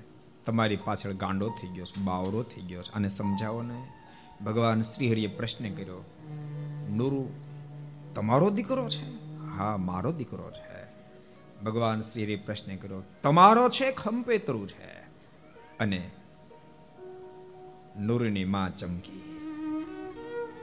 ભગવાન શ્રી હરિ બોલ્યા છે, નુરુ, તો અનંત કાળથી અમારો છે બાપ, તમારો નથી. તમારે ત્યાં તમે ઉછેરને માટે આપ્યો. નુરુ, તો મારો છે. માટે એમને પાછો આપી દો.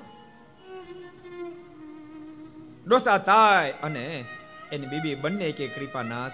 નૂરો મારો એકનો એક છે, આપને આપી દઈએ તો મારું વૃદ્ધાપન કોણ પાડે? ચિંતા છોડો. વૃદ્ધાપનમાં તમારે કોઈની સેવા લેવી જ નહીં પડે. પણ અમને આપી દો. ત્યારે નૂરની અમાએ પ્રાર્થના કરી, કૃપાનાથ, મારા નૂરનું તમને આપી દઉં પણ એક શરત. બોલો. નૂરુના પપ્પા એના પિતાશ્રી ને મારો, બંનેનો અંતકાળ જ્યારે આવે ને ત્યારે આપ સ્વયં નૂરુને લઈને તેડવા માટે આવો ને, તો મારા નૂરુને આપને અર્પણ કરો અને ભગવાન, શ્રી હરિ કહ્યું, જાઓ અમે તમને વચન આપીએ છીએ. તમારો ડોસા તાયનો અંતકાળ જ્યારે આવશે ને ત્યારે નૂરુને સાથે લઈને તેડવા માટે આવીશ. અને ભગવાન, શ્રી હરિ નૂરુને અર્પણ કર્યા છે. અને નૂરુને ભાગવતી દીક્ષા આપવામાં આવી. નામ પાડ્યું, પ્રેમ સખી પ્રેમાનંદ સ્વામી. જેણે હજારો કીર્તનની રચના કરી. પણ અનેક સંતો, ભક્તો મારા સામે બોલી ન શક્યા, પણ મનમાં થોડોક રંચ રહી જતો હતો કે મહારાજ, આને કેમ સાધુ કર્યા, આને કેમ સાધુ કર્યા? મારાના મનમાં વિચાર થયો કે પ્રેમ સખી, અતિ પ્રેમની મૂર્તિ, સાક્ષાત મૂર્તિમંત પ્રેમનું સ્વરૂપ. મારનો વિરહ જેનાથી સહન ન થાય. આ પ્રેમની મૂર્તિ છે. અમારી હયાતી છે, ત્યાં સુધી તો અમારા પ્રેમને લઈને, અમારા સાનિધ્યને લઈને જીવન જીવી શકશે. પણ અમે જ્યારે વિદાય લઈશું એક બાજુ વિરહનું દુઃખ હશે અને બીજી બાજુ આ સંતો ભક્તોને એક્સેપ્ટ નહીં કરે, ત્યારે મહાદુખી થશે. માટે આ બધાને મારે જણાવવું જોઈએ કે પ્રેમ સખી એ મુસ્લિમ સંતાન નથી, પણ એક બ્રાહ્મણનું દિવ્ય સંતાન છે. ઘટના ભક્તો એવી ઘટેલી એમના પિતાશ્રી બહાર ગયેલા અને એ વખતે એકાદ માસ ના જ એ ગર્ભ અવસ્થામાં માતાના ઉદરમાં હતા. પિતાને જબરી શંકા પડી. શંકાનું કોઈ કોઈ સમાધાન ન હોય. ભક્તો, ભૂલતાની શંકા, વહેમ, અનુમાન, આ બધા સંબંધોને કાપવા માટે કુહાડા કરતા પણ ભયંકર હોય છે. સંબંધોને કાપી નાખ્યા બે એક મહિનાના થયેલા નૂરુન માટે એના પિતા બહારથી આવ્યા ને ત્યારે શબ્દ ઉચ્ચાર્યા કાતો ઘરમાં બાળક રહેશે કાતો ઘરમાં હું રહીશ. છેવટે એની માએ રડતે નેત્રે નૂરનો ત્યાગ કર્યો. એક વૃક્ષ નીચે મૂકેલા ગોદડીમાં રાખીને અને આ બાજુ ડોસાતાએ નિત્ય ખુદાને પ્રાર્થના કરતા કાંઈક મહેર કરી, કાંઈક મહેરબાન કરી. મારી ઘેરે ખોળો ખુંદાઈ કૃપા કર. અને પ્રાર્થના કરીને પાછા જતા હોય. આ રડતા બાળકને જોઈ એ બાળકને લઈને ઉછેરીને મોટા કર્યા, નામ પાડ્યું નોરું. એ બ્રાહ્મણનું સંતાન કોઈને ખબર નહીં, પણ ભગવાન તો જાણે, તનકી જાણે, મનકી જાણે જાણે ચિતકી ચોરી, એક દાડો સ્વયં ભગવાન સ્વામિનારાયણે એમના પિતાને પોતાના ઐશ્વર્યથી ખેંચીને ગઢપુર બોલાવ્યા. માતાજીના ઉપાસક હતા. ખૂબ સુંદર ગરબીઓ બોલ્યા. અને ત્યારે ભગવાન સ્વામિનારાયણે સભામાં કહ્યું, આવા ઢાલની આવી સુંદર ગરબી કોઈ અત્યારે તાજી બનાવીને બોલી દેશે પ્રેમ સખી, બોલશો? હાથ જોડ્યા હા, કૃપાના તો ઉઠાવો અને પ્રેમ સખીના મુખમાંથી શબ્દો નીકળ્યા.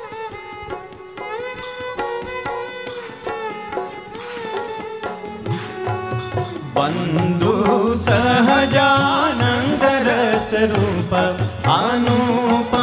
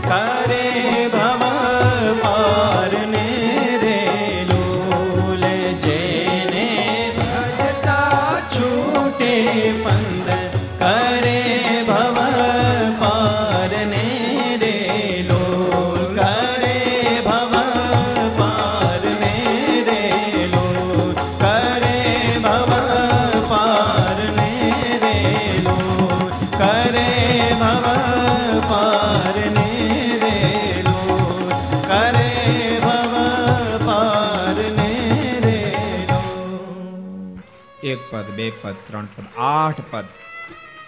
પ્રેમ સખી પ્રેમાનંદ સ્વામી બોલ્યા, ભગવાન શ્રી ઊભા થઈ ગયા. ભગવાન શ્રી હરિ કહે આવી જેને અમારી સ્મૃતિ રહે છે, મનમાં એમ થાય છે, આવા સાધુન ઊભા થઈને દંડ પ્રણામ કરીએ. આ ધરતી પર આવવાનો કોઈ નિમિત્ત નથી, પણ મનમાં એમ થાય છે, આવા સાધુ મતે જન્મને ધારણ કરીએ. આ પુરુષ તો કૃતકૃત્ય છે, પણ આને જેની ઘેરે જન્મ ધારણ કર્યો મા બાપ પણ કૃતકૃત્ય છે. આ શબ્દ સાંભળી ઘણાને સંકલ્પ થયો કે સાધુ માટે તો શબ્દનો ઉપયોગ થવો જોઈએ. આ શિષ્ય તો કૃતકૃત્ય છે, એના ગુરુ કૃતકૃત્ય છે, એને બદલે ભગવાન શ્રી રે કે આ પુરુષે જ્યારે જન્મ ધારણ કર્યો માત પિતા પણ કૃતકૃત્ય છે. સભામાં હોપો પડી ગયો. મહારાજે પેલા ભૂદેવને કહ્યું, ભૂદેવ, કેટલા સંતાનો છે ઘેરે? ભૂદેવની આંખમાં આંસુ ભરાયા. કૃપાનાથ, આમ ગણો તો એક પણ સંતાન નથી ને આમ ગણો તો એક સંતાન હતું. પણ શંકાશીલ સ્વભાવને કારણે એનો મેં ત્યાગ કરી દીધો. ઠાકોર મારા પર રૂઠ્યો પછી ક્યાંથી મને સંતાન આપે? ભગવાન શ્રી હરિ બોલ્યા, એ તમારા સંતાનના શરીર પર કોઈ લાખું કઈ ચિહ્ન હતું તો કાંઈક હતું? એ ચિહ્ન ઉપર તમે એને ઓળખી શકો? હા, ઓળખી શકો. અને ભગવાન શ્રી હરિ બોલ્યા, પ્રેમ સખી, તમારા હાથ ઉપર લાખોનું દર્શન આ ભૂદેવને કરાવો. અને ભૂદેવને કરાયું. ભગવાન શ્રી બોલ્યા છે, ભૂદેવ, એ તમારા સંતાન બીજા કોઈ નહીં એ જ અમારા પ્રેમ સખી પ્રેમાનંદ છે આ પુરુષ કૃત કૃત્ય એને જેની ઘેરે જન્મ ધારણ કર્યો મા બાપ કૃત કૃત્ય એમ વચનામતમાં લખ્યું. કેટલામાં? હાલો ઊંચાત કરો તો કોને ખબર છે? કેટલા વચનામતમાં કીધું છે? કેટલા જણા કહે છે? હરિભક્તો એક આ બાજુ એક, બે, ત્રણ, ચાર. આ રિઝલ્ટ મારે સંતો પાર્ષદો મળી નહીં તમારા જવું છે. ભાઈ તો કોણ જાણે? જો આપણે આપણે દ્રઢ સંકલ્પ નથી કરો ને, તો શુભ સંકલ્પ ક્યારેક જન્મ લેવડા તમે કઈ કરો નહીં. આ તો ખાલી સંકલ્પ, હળવો હળવો.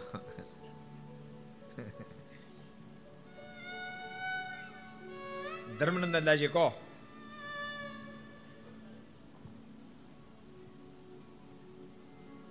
મધ્યના અડતાલીસ. મધ્યના અડતાલીસમાં વચનામૃતમાં ભગવાન સ્વામિનારાયણ આજ માંગરોળ ને આંગણે પ્રભુએ નરુને ભાગવતી દીક્ષા આપી પ્રેમ સખી પ્રેમાનંદ નામ ધારણ કરાય. ભક્તો દેવીવાળા મગ્નિરામને પણ માંગરોળમાં દીક્ષા પ્રાપ્ત થઈ, યાદ રાખજો. બંગાળમાં જેનો જન્મ દ્રાવિડ દેશમાંથી સરસ્વતી દેવીને જેણે સાક્ષાત્કાર પ્રાપ્ત કર્યો, પણ પ્રગટ પરમાત્માને પામવાની અપેક્ષાથી દેવીની પાસે પ્રાર્થના કરી માં મને પ્રગટ ભગવાનના દર્શન કરાય. જા બેટા, હું તને વચન આપું છું. તને જ્યાં સુધી પ્રગટ ભગવાનના દર્શન ન થાય, ત્યાં સુધી તું જ્યારે પણ સંકલ્પ કહીશ ત્યારે તને દર્શન દેવા આવીશ. પણ દ્રાવિડ દેશમાંથી ચાલતા ચાલતા જગન્નાથપુરી આવ્યા અને મગ્નિરામને તાંત્રિકનો જોગ થઈ ગયો. અને તાંત્રિકના જોગથી મગ્નિરામ આખો તાંત્રિકતામાં પલટાઈ ગયો. અને પછી તો હજારો શિષ્યો કર્યા, હજારો લોકોને ધમકાવતો મોટા મોટા મઠધારી મંડલેશ્વરને ધમકાવતો, અનેક પ્રકારના ફેલ ફતુર કરતો કરતો ગુજરાતની ધરતી પર આવ્યો. ભાવનગર નરેશની પાસે માંગણી કરી, મુજે પાંચ હજાર રૂપિયા ચાહીએ. ભાવનગર નરેશે કીધું છે પાંચની દસ આપો એક વાર તમે સ્વામિનારાયણની પાસે જીવન મુક્તાની પાસે પાંચ હજાર લઈ હું તમને દસ આપીશ. ધુઆપુઆ થતો દ્વારકા પહોંચ્યો છે. દ્વારકા નરેશ પાસે એ જ ઉત્તર મળ્યો. ત્યાંથી ધુઆપુઆ થતો માંગરોળમાં આવ્યો છે. વજરુદ્દીનની પાસે જઈને કહ્યું છે મને પાંચ હજાર રૂપિયા ચાહીએ વજરુદ્દીને પણ આ જ કીધું. અહીંયા જ અત્યારે જીવન મુક્તા સ્વામિનારાયણ. મારનું નામ એક જીવન મુક્તા પડતું. સ્વામિનારાયણ અહીંયા જ બિરાજે છે. એની પાસે તું પાંચ હજાર રૂપિયા લઈ આવીને તાજ તો જા હું તને દસ હજાર રૂપિયા આપીશ અને મગ્નિરામ ધુઆ પુઆ થતો આવ્યો ભગવાન સ્વામિનારાયણની પાસે આપો જીવન મુક્ત આપો સ્વામિનારાયણ ભગવાન શ્રી કહ્યું હા અમે સ્વામિનારાયણ અમે જીવન મુક્ત ક્યાં બાત है मुझे पांच हजार रुपया चाहिए और पक्का सीधा चाहिए भगवान श्री बोले हम पैसा तो रखते ही नहीं और कच्चा सीधा देते पक्का सीधा नहीं देते અરે, મને જલ્દીથી પાકું સીધો ને પાંચ હજાર રૂપિયા આપો, નહીં તો આ તમારી દિશા કરીશ. બોલતા અડધ મંત્રી બાજુ ઊભેલા વડલા ઉપર ફેંક્યા અને ભાડ ભાડ ભાડ કરતો વડલો સળગીનો રાખ થઈ ગયો. આપકી બી એ હાલત હોગી. ભગવાન સ્વામિનારાયણ કે તારથી થાય કરી લે, ધમકી લુખી નહીં આવે બાકી પૈસા બેસા કઈ નહીં મળે. ઘણો દાખલો કર્યો.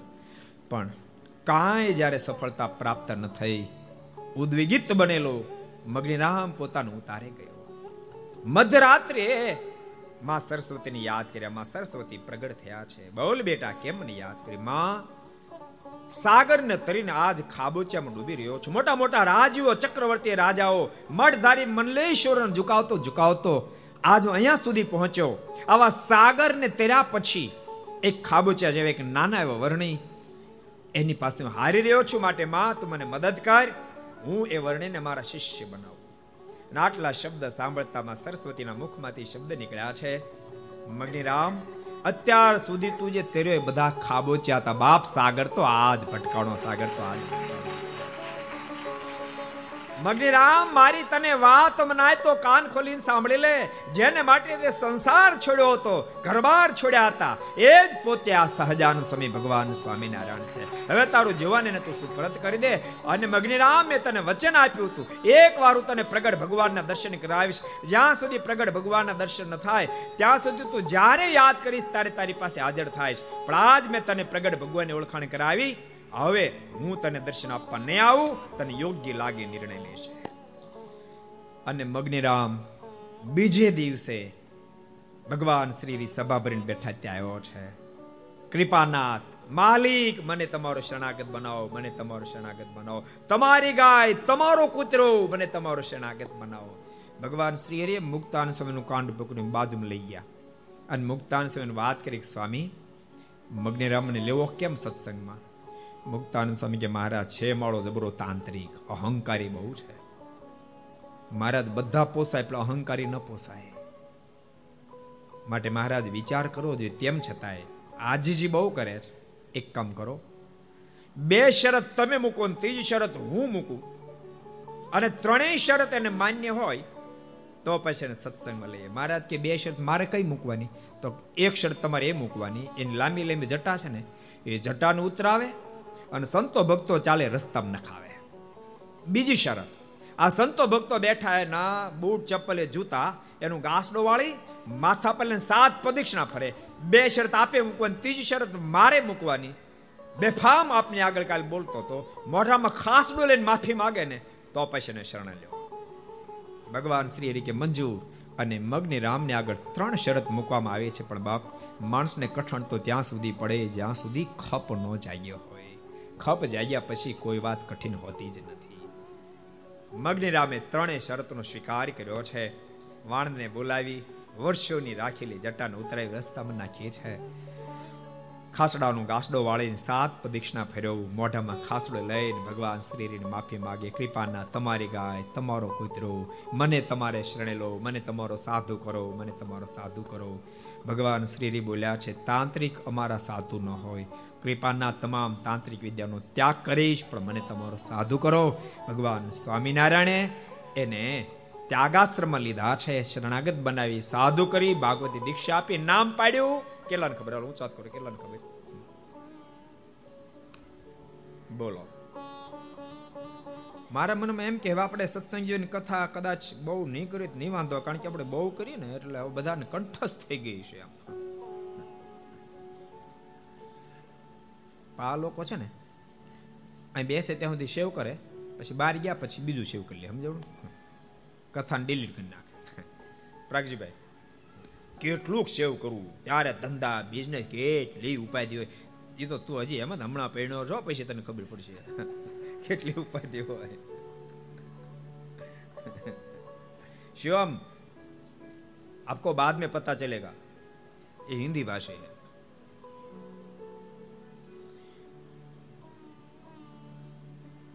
ભગવાન શ્રી હરે ભાગવતી દીક્ષા આપીએ. નામ પડ્યું અદ્વૈતાનંદ સ્વામી. હવે યાદ રાખજો.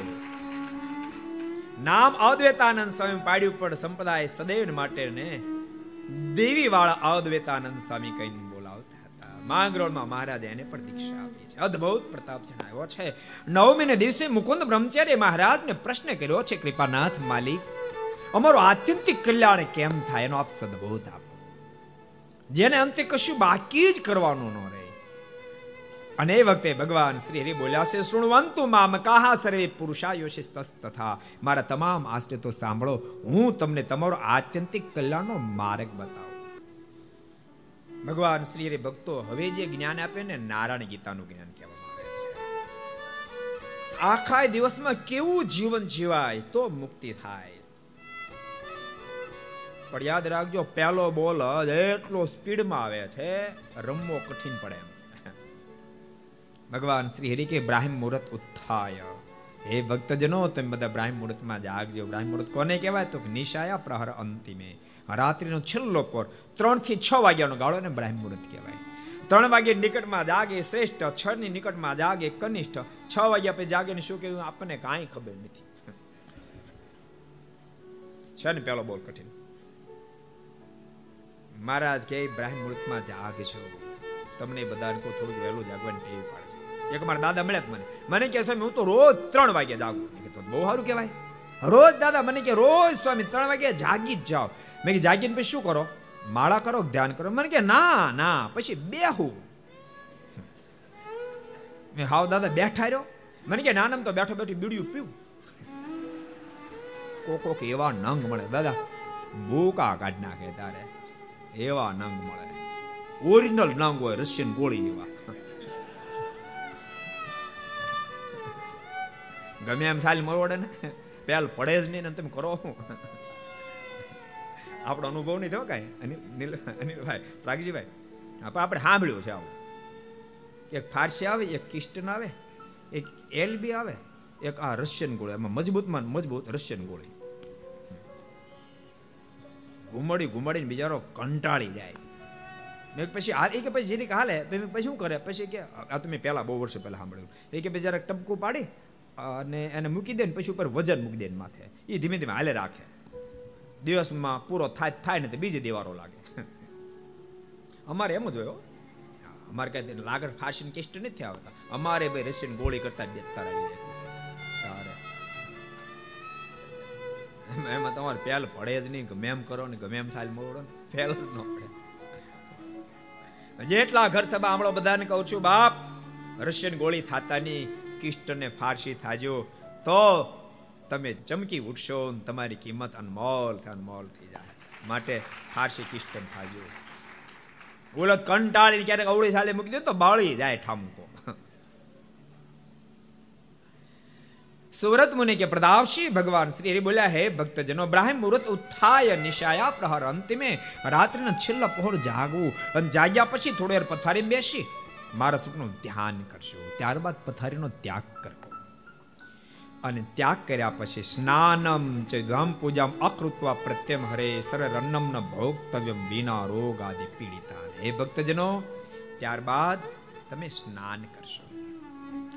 ભગવાનના ભક્તો જો કે હવે આજકાલ લોકોને આચરણ ગમતું નથી. બાકી બધું જ આપણે હિત માટે જ કીધું છે. હમણાં કોરોના આવ્યો તો લોકો વીસ પેરી હાબુતા ધોતા બોલો. ધોતા તક નહીં? જ્યારે ક્યાં કડે આ લોઠાએ ભજન કરે એમ છે. લોઠાએ બધું કરે. એટલે સ્વામી વાતમ લાગ્યું સ્વામી કે એમ કઈકલા અગિયારસ રહેજે તો કે ફરાળ ફાવતું નથી. ટાઈફોઈડ ટડકારે તો એક મહિના સુધી ફલાર કરે, બોલો. એટલે આજ અગિયારસ છે આવજે ને એકાદશી છે તો. જાગરણ કરવા. તો મને ઉજાગરો જરાય ફાવતો નહીં. સ્વામી કે વિછી ટડકાર તાકી રાત ઠેકડા મારે. પણ મળો અમથો ન જાગરણ કરે. અમથો ફલાહાર ન કરે. આ જીવ ઓળો છે. અને એટલે ધકાતક થયો છે. નહીતર તો ન ભગવાનના ધામ પગી જાય ભલામણા. યાદ રાખજો, દેહી ક્રિયા કરવા ગયા પછી સત્તર ફેરી હાથ ધોવા પડે. પહેલા દસ ફેરી ડાબો હાથ ધોવો પડે. જમણા હાથથી લઈને એમાં માટી કે પાવડર નાખતા જાઓ.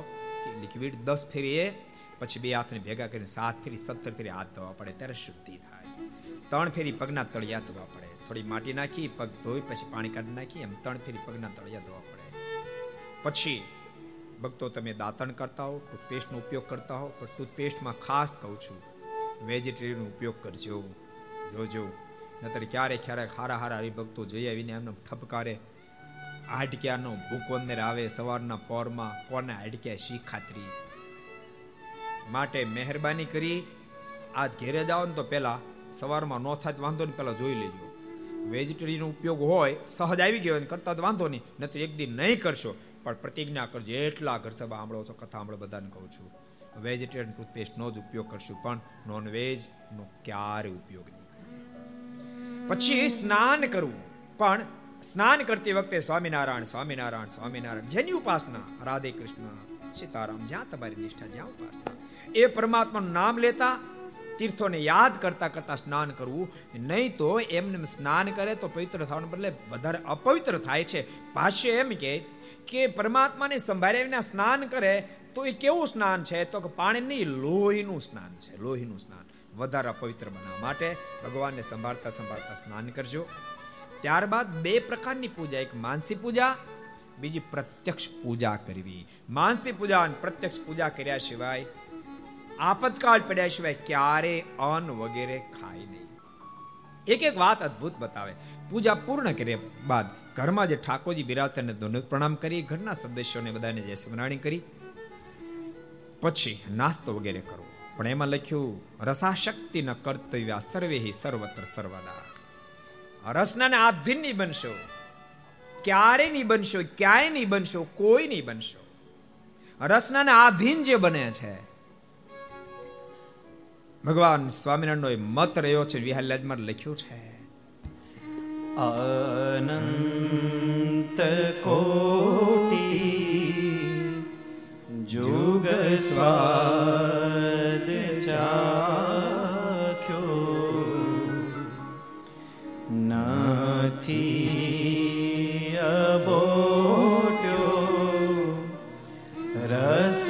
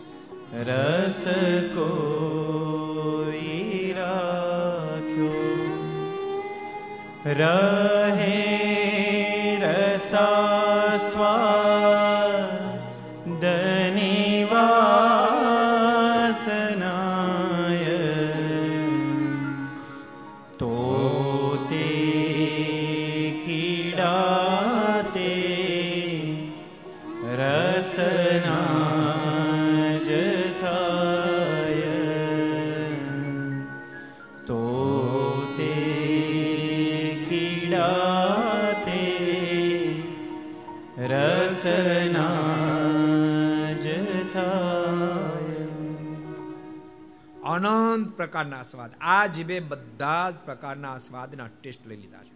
એકે બાકી નથી રાખ્યું. પણ રખે ને મરતા મરતા ક્યાંક જો આ શક્તિ રહી જશે, તો રસના કીડા થવું પડશે. માટે મહેરબાની કરીને પાછા વળજો. અમુક અમુક ને તો હોટલ વિના ચાલતું જ નથી.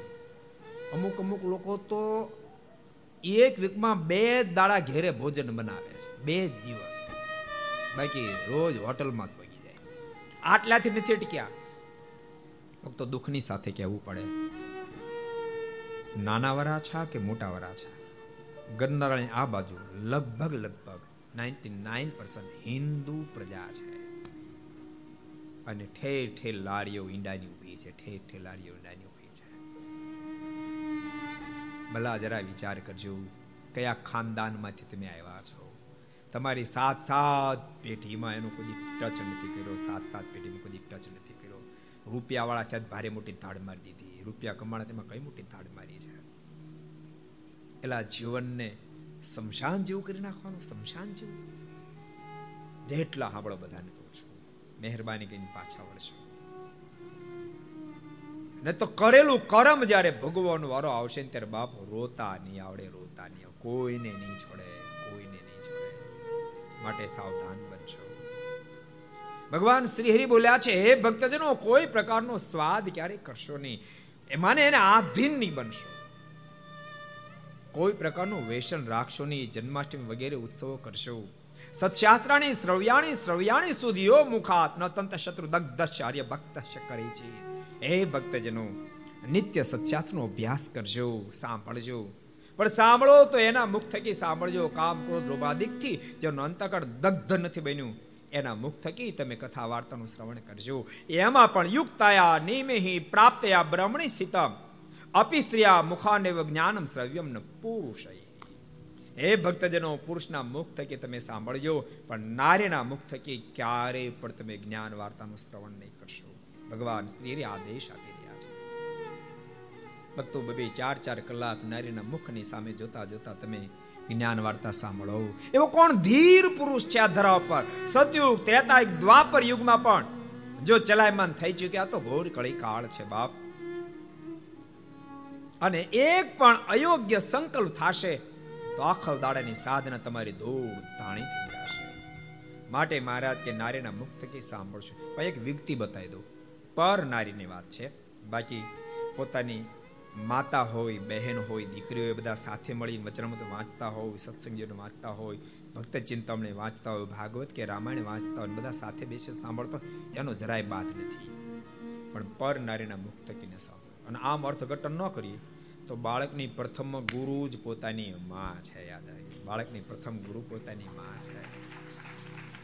વારંવાર કહું છું, જેની મા મહાન એનું સંતાન મહાન, જેની મા મહાન એનું સંતાન મહાન. જે માયાનું સંધાન સતત રાખ્યું અને પોતાના બાળકને રૂડા સંસ્કારનું સિંચન જે માએ કર્યું, એ જ બાળક મહાન બની શકે, એ જ બાળક મહાન બની શકે. ભક્તો, પ્રસંગો યાદ કરો. ધ્રુવજી મહાન બન્યા નતન ઉતાન પાત તો ઉદ્ધત બની ચૂક્યા હતા. એની ઘરે ધ્રુવ જેવા મહાન ભક્તરાજ જન્મે, પણ કારણ માતા સુનીતિ મહાન માટે ધ્રુવ મહાન. હિરણ કશ્યપુની ઘેરે પ્રહલાદ જન્મે, રાક્ષસ અસુર. કેટલો દારૂ પીવો ને કેટલું મીઠ ખાવ એનું અનુસંધાન નહીં. એની ઘેરે પ્રહલાદ જન્મે, પણ જન્મા એનું કારણમાં કયાધુ મહાન હતા, જેને કારણે પ્રહલાદ મહાન બન્યા. શિવાજીનો પ્રસંગ ભક્તો ક્યાં ભૂલાય એમ છે? શિવાજી મહાન બન્યા. એમાં કારણ એના પિતા નથી. એ તો મુસ્લિમ ના સેનાપતિ હતા. એના કડવા અનુભવ પછી પીછે અટકાઈ શિવાજી મહાન બન્યાનું કારણ માતા જીજાજી મહાન હતા, જેને કારણે શિવાજી મહાન બન્યા. તમે જેટલા સ્ત્રી ભક્તો સાંભળતા બધાને કહું છું, તમારા બાળકો નાના હોય ત્યારે નહીં, તમારા ઉદરમાં હોય ત્યારથી સાવધાન બનજો. તમે અયોગ્ય વસ્તુ જોશો નહીં, અયોગ્ય વસ્તુ સાંભળશો નહીં, અયોગ્ય ખાશો નહીં, અયોગ્ય બોલશો નહીં. તમારા બાળક જ્યારે તમારા ઉદરમાં સેવાતો હોય, ત્યારે સંકલ્પ કરજો, પોતાના ઉદર પર હાથ ફેરવતા ફેરવતા વાલથી એવા સંકલ્પ કરજો, આ મારું બાળક મહાપુરુષ બનો મહાપુરુષ બનો મહાપુરુષ બનો. આ મારું સંતાન ભગવાન મહાન ભક્ત બનો, મહાન દાતાર બનો, મહાન શરીર બનો.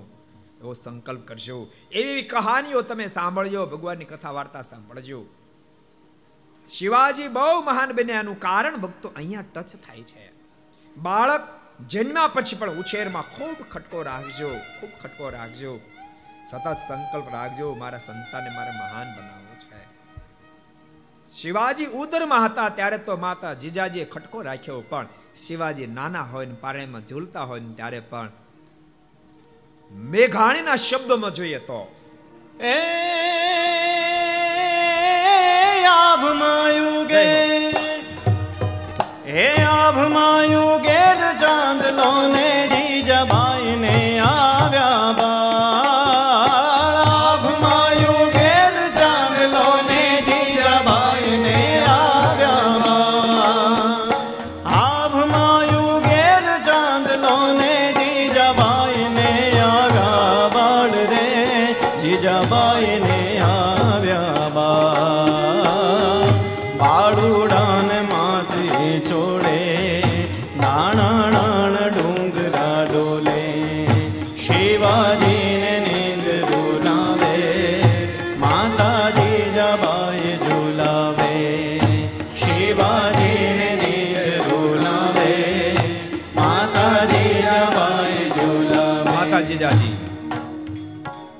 ઝુલાતો ઝુલાવતા શિવાજીને કહેતા, બેટા, શિવા, અત્યારે સુઈ જા.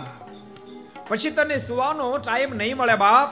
તારે હિન્દુ ધર્મને જાળવવાનો છે. તારી માટે મોટી જિમ્મેદારી આવવાની છે. માટે તું સુઈ જા. માતા જીજાજીના મુખમાંથી શબ્દો નીકળતા હતા. હે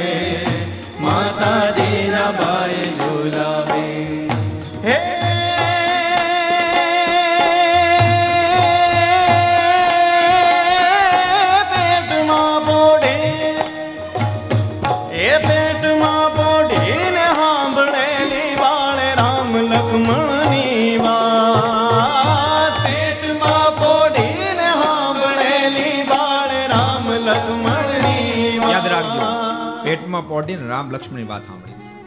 બીજા કોઈ ચક્રમની વાતો નથી સાંભળી. એટલે ઝવેરચંદ મેઘાણી બોલે છે.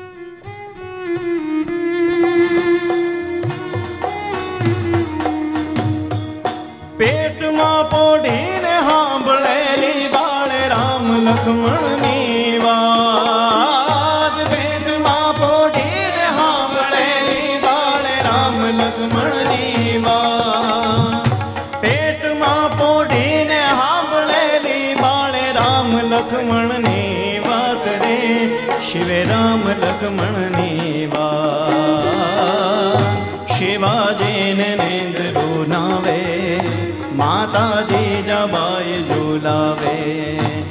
શિવાજીને નેન્દ્રો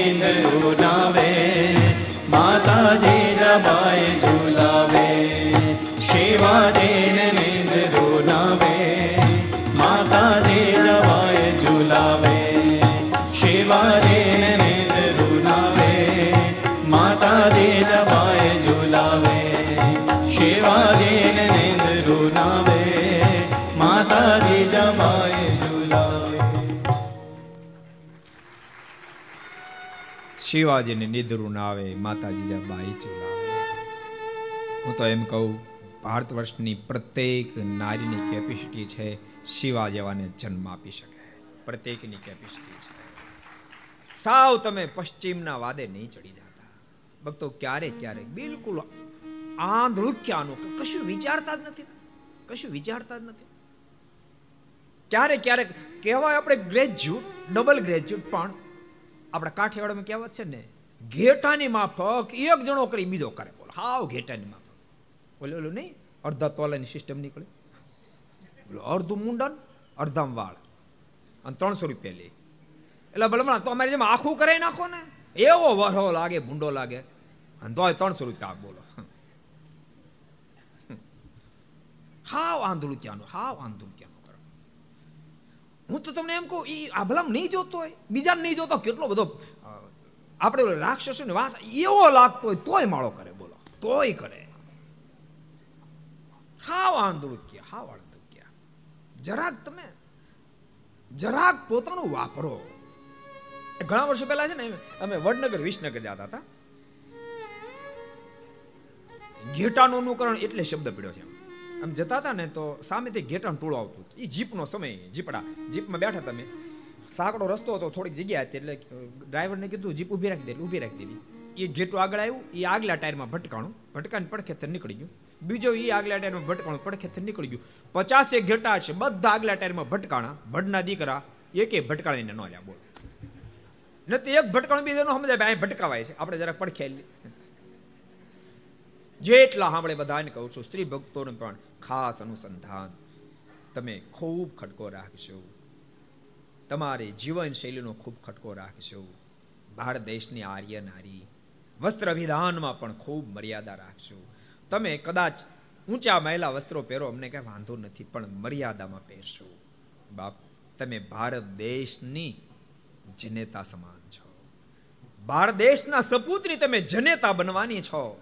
તમને ખટકો હોવો જોઈએ કે કયા દેશની આર્ય નારી છું. બહુ અદ્ભુત ભગવાન શ્રી હરિ કહી રહ્યા છે ભક્તજનો, તમે ક્યારેય પણ નારીના મુક્ત કે કથા વાર્તાનું શ્રવણ નહીં કરશે. મત સંપ્રદાય લિંગમ ચ બિવૃદો બહિરુત્તમમ. સ્ત્રી આદિ સમશક્ત પરિત્યજ્ય સદૂરતા. ભલે મારો આશ્રિત કહેવાતો હોય, મારા બધા ચિહ્નોને ધારણ કરતો હોય, પણ પર નારીની સાથે પ્રસંગ રાખતો હોય, તેનો તમે દૂરથી ત્યાગ કરશો. હે ભક્તજનો, ખૂબ સાવધાનીથી જીવન જીવજો. ઔધાર્યાણી વાક્યાની તેશામ ચેકાગ્ર ચેતસા. સાધુ પુરુષ નિત્ય સમાગમ કરજો. એકાગ્ર ચિત્તથી એના મુક્ત થકી ભગવાનની કથા વાર્તાનું શ્રવણ કરજો. વૃથાવાદો ન કરતા એની સાથે ક્યારે વૃથાવાદ વિવાદ કરશો નહીં. અપશબ્દ જિંદગીમાં ક્યારે બોલશો નહીં. એક એક અદ્ભુત અદ્ભુત વાતો ભગવાન શ્રી હરિ બતાવી છે. ભગવાન શ્રી હરિ કે કોઈ તમને એમ કે કે માત્ર ભગવાનની ભક્તિ કરો ધર્મ નિયમ પાળવાની કાંઈ જરૂર નથી.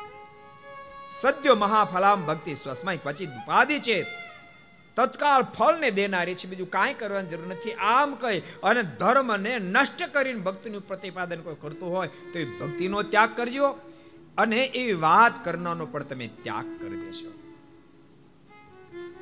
અને ભગવાન શ્રી હરિ બોલ્યા છે, અમારા આશ્રિત પુરુષ ભક્તો, સંસારી હોવા છતાં નાતી કામી, નાતી ક્રોધી, નાતી લોભી, નાતી મત્સરી. અતિ કામી ન થાતી, ક્રોધી અતિ, લોભી અતિ, મત્સરી ન થાય. દિવ્ય જીવન જીવે. ભગવાન શ્રી એક બહુ અદભુત વાત બતાવી. તમે સંસારી જ્યારે છો ત્યારે મારા સંત સાથે તમને હેત બંધાણું. તમે એને બધું જ આપી દેજો, મારી મનાઈ નથી. બધું જ આપી દેજો. સ્વાતિ પ્રિય પદાર્થ હશે પોતાના અતિ વાલમવાલી વસ્તુ આપજો, વાંધો નહીં. પણ યથ સ્ત્રી વિના અર્પણમ પણ પોતાની નારીનું દાન ક્યારેય નહીં કરશો. ક્યારેય નહીં. ભક્તો જલારામ બાપુનો પ્રસંગ, એ તો અદ્વિતીય વાત છે, અપવાદ હોય, એ અને મહાપુરુષોની વાત ન્યારી હોય, પણ આમ જનતાએ સ્વીકાર ન કરાય. ઘણા ઘણાને કહેતા શિવજી પણ ભાંગ પી, તો જ્યાર હોતે પીતા હતા ખાલી ભાંગ નહોતા પીતા. તું તો ખાલી ભાંગ ઠપકારજો ઘૂંટડો ઘૂંટડો પીતો જા, ઘૂંટડો ઘૂંટડો પીતો જા. હું. તાર પછી હાલી મળ્યા ભગવાન શ્રી હરિ બહુ અદભુત કર્યા સ્વાતિ પ્રિય પદા અતિ પોતાના વહાલમ વાલી વસ્તુ એ મારા સંતને અર્પણ કરશે. એમાંય પાછું કહી દઉં તમને, કાં તો ઠામકું આપવું આપવું જરાક યોગ્ય આપવું. નહીં તો ઘણા વર્ષો પહેલા નાનું આપણે મુંબઈ રહેતા હતા ને, વસઈ. એ વખતે ગરીબ ભગત આવ્યા. એ કે સ્વામી ફ્રીજ મારે ભેટ આપવું છે. એ વખતે ફ્રીજની કિંમત, ગરમ ઉકળતું પાણી પીધે. મેં સારું આપને બાપા ટાઢું પાણી પીશું. મેં પણ ઘેરે પૂછ્યું, એ કે બધાને પૂછ લીધું. તો મેં કે બધાનો મત છે, મને કે બધાનો મત છે. મેં સારું કહેવાય. કેમ આપવાનું નક્કી કર્યું? એ કે સાત ફેર રિપેર કરે, પણ થતું જ નથી રિપેર મેં રાખ તારી પાસે, તું પીજે અમારે ગરમ પાણી બરાબર છે. સ્વાતિ પ્રિય પદાર્થ હશે પોતાનું અતિ વાલમ વાલી વસ્તુ અર્પણ કરશો. છેલ્લે ભગવાન સ્વામિનારાયણ અદભુત આદેશ આપ્યો. હે ભક્તજનો, મારા આશ્રિત ભક્તો, આ વાત જલ્દી જીવને મનાય એમ નથી, પણ માને તો મહાસુખ્યો થાય એમ છે. મહારાજ કે, મારા આશ્રિત સ્ત્રી ભક્તો, સંપૂર્ણ સ્વતંત્ર ક્યારેય ન બને? ભગવાન સ્વામિનારાયણ શબ્દો. સંપૂર્ણ સ્વતંત્ર ક્યારે ન બને? કુંવારી કન્યા હોય, ત્યાં સુધી પિતા માત પિતાની આજ્ઞા વર્તે. પરિણામ પછી પતિની આજ્ઞા વર્તે. કદાચ વિધવા પણ આવ્યું, તો પોતાના પુત્રની આજ્ઞા વર્તે, પણ સંપૂર્ણ સ્વતંત્ર ક્યારે ન વર્તે ભગવાન શ્રી હરિ બોલ્યા છે, સ્વતંત્ર નારી. જ્યારે બેફામ બનીને વર્તતી થાય છે ત્યારે આ જગતમાં ભૂખ્યા વરુ જેવા અનેક લોકો ગમતા હોય છે. ભક્તો, ભગવાન શ્રી હરિ કહ્યું કે, સંતો તમારે સ્ત્રી ભક્તો સાથે બોલવું ને અષ્ટ પ્રકારે ત્યાગ રખાયો. એની પાછળ આ જ રીઝન છે. કે ભગવા વેશમાં ક્યારેક શેતાન જેવો કોઈ પુરુષ આવી જાય, તમારી જિંદગી બદબુ ભરી કરી નાખશે. માટે સ્ત્રી ભક્તો લાખોની સંખ્યામાં ક્યાંય ને કે તમે દૂર રહેજો. એટલે સંતોને આગ દે તમે જ દૂર રહેજો. ટૂંકમાં પતે. હેતુ એ છે, ચારિત્ર શુદ્ધિ હેતુ છે. અને ભક્તો એક વાત તમને કહું, ગમે તેટલો નારી પ્રધાન બનાવો, તેમ છતાં સમાજ પુરુષ પ્રધાન જ રહેવાનો. આ વાત તમે કાન ખોલીને સાંભળજો. બ્રહ્મચર્ય બાબતમાં એક જ સરખી ભૂલ બંનેથી થઈ છે, પુરુષથી નારીથી. તો પુરુષ લોકો માફ કરશે. એવી જ ભૂલ નારીથી થઈ હશે. તો એનો પતિ કહે, તું મને ન જોઈએ. સસરા પક્ષના બધાય કહે, તું અમને ન જોઈએ. અને કદાચ પીર પાછા આવે તો ભોજાય પણ મેળા મારશે. અરે કાળી મોઢાળી, અહીંયા સુધી આવી તને રસ્તામાં કોઈ ન મળ્યો. પછી એને નહીં તો મોઢું ખોલ્યા જેવું રહે, નહીં તો સહન કર્યા જેવું રહે. પછી એને કાં તો કૂવો બૂરો પડશે કાં તો અગ્નિમાં સ્નાન કરવું પડશે કાં તો ઝેરના કૂટડા ગળા નીચે ઉતારવા પડશે. કારણ કે નારી સ્વતંત્ર જ્યારે થશે ને ત્યારે ભૂખ્યા વરુ જેવા લોકો એનો લાભ ઉઠાવી જશે. માટે સ્ત્રી ભક્તો ખૂબ સાવધાન. અહીંયા એની શક્તિને દાબવાની કોઈ વાત નથી, એની પ્રતિભાને દબાવવાની કોઈ વાત નથી. અને એની પ્રતિભાને દબાવ્યો તો ભગવાન સ્વામીને આખો સાંખ યોગ માર્ગ તૈયાર કર્યો. સ્પેશિયલ સ્ત્રી ભક્તોના ગુરુ સ્થાપિત કર્યા. હજારો, એક બે ની હજારો મંદિરો માત્ર સ્ત્રી ભક્તોના ભગવાન સ્વામીના નિર્માણ કરાવ્યા. એટલે વાસ્તવિકતાને સમજજો ચારિત્ર શુદ્ધિ માટે ભગવાન શ્રી આદેશ આપી રહ્યા છે. તમામ સંતો ભક્તોએ કીધું, કૃપાનાથ આપે જે જે આદેશો આપ્યા છે, એને અમે હૃદયસ્થ કરશું. કૃપાનાથ એનો અમે સ્વીકાર કરીને વર્તશું. અદ્ભુત રીતે ભગવાન શ્રીએ નારાયણ ગીતાની દિવ્ય ગાથાને સંભળાવી છે. સંતો ભક્તો ખૂબ રાજી થયા. ત્યારબાદ પણ ભગવાન શ્રી અદ્ભુત અદ્ભુત જે લીલાઓ કરી છે, એ લીલાઓને આપણે આવતીકાલે બરાબર સાડા આઠ વાગે શ્રવણ કરશું. માટે ભક્તો, આપણે કથાને જય જયકારની સાથે જ વિરામ આપી બોલો. સ્વામી નારાયણ ભગવાન, શ્રી હરિ કૃષ્ણ મહારાજ, શ્રી નારાયણ મુનિ દેવ, શ્રી લક્ષ્મી નારાયણ દેવ, શ્રી નર નારાયણ દેવ. શ્રી ગોપીનાથજી મહારાજ શ્રી રાધારમણ દેવ શ્રી મદન મોહનજી મહારાજ શ્રી બાલકૃષ્ણ શ્રી રામચંદ્ર ભગવાન શ્રી કાષ્ટભન દેવ ઓમ નમઃ પાર્વતી હર હર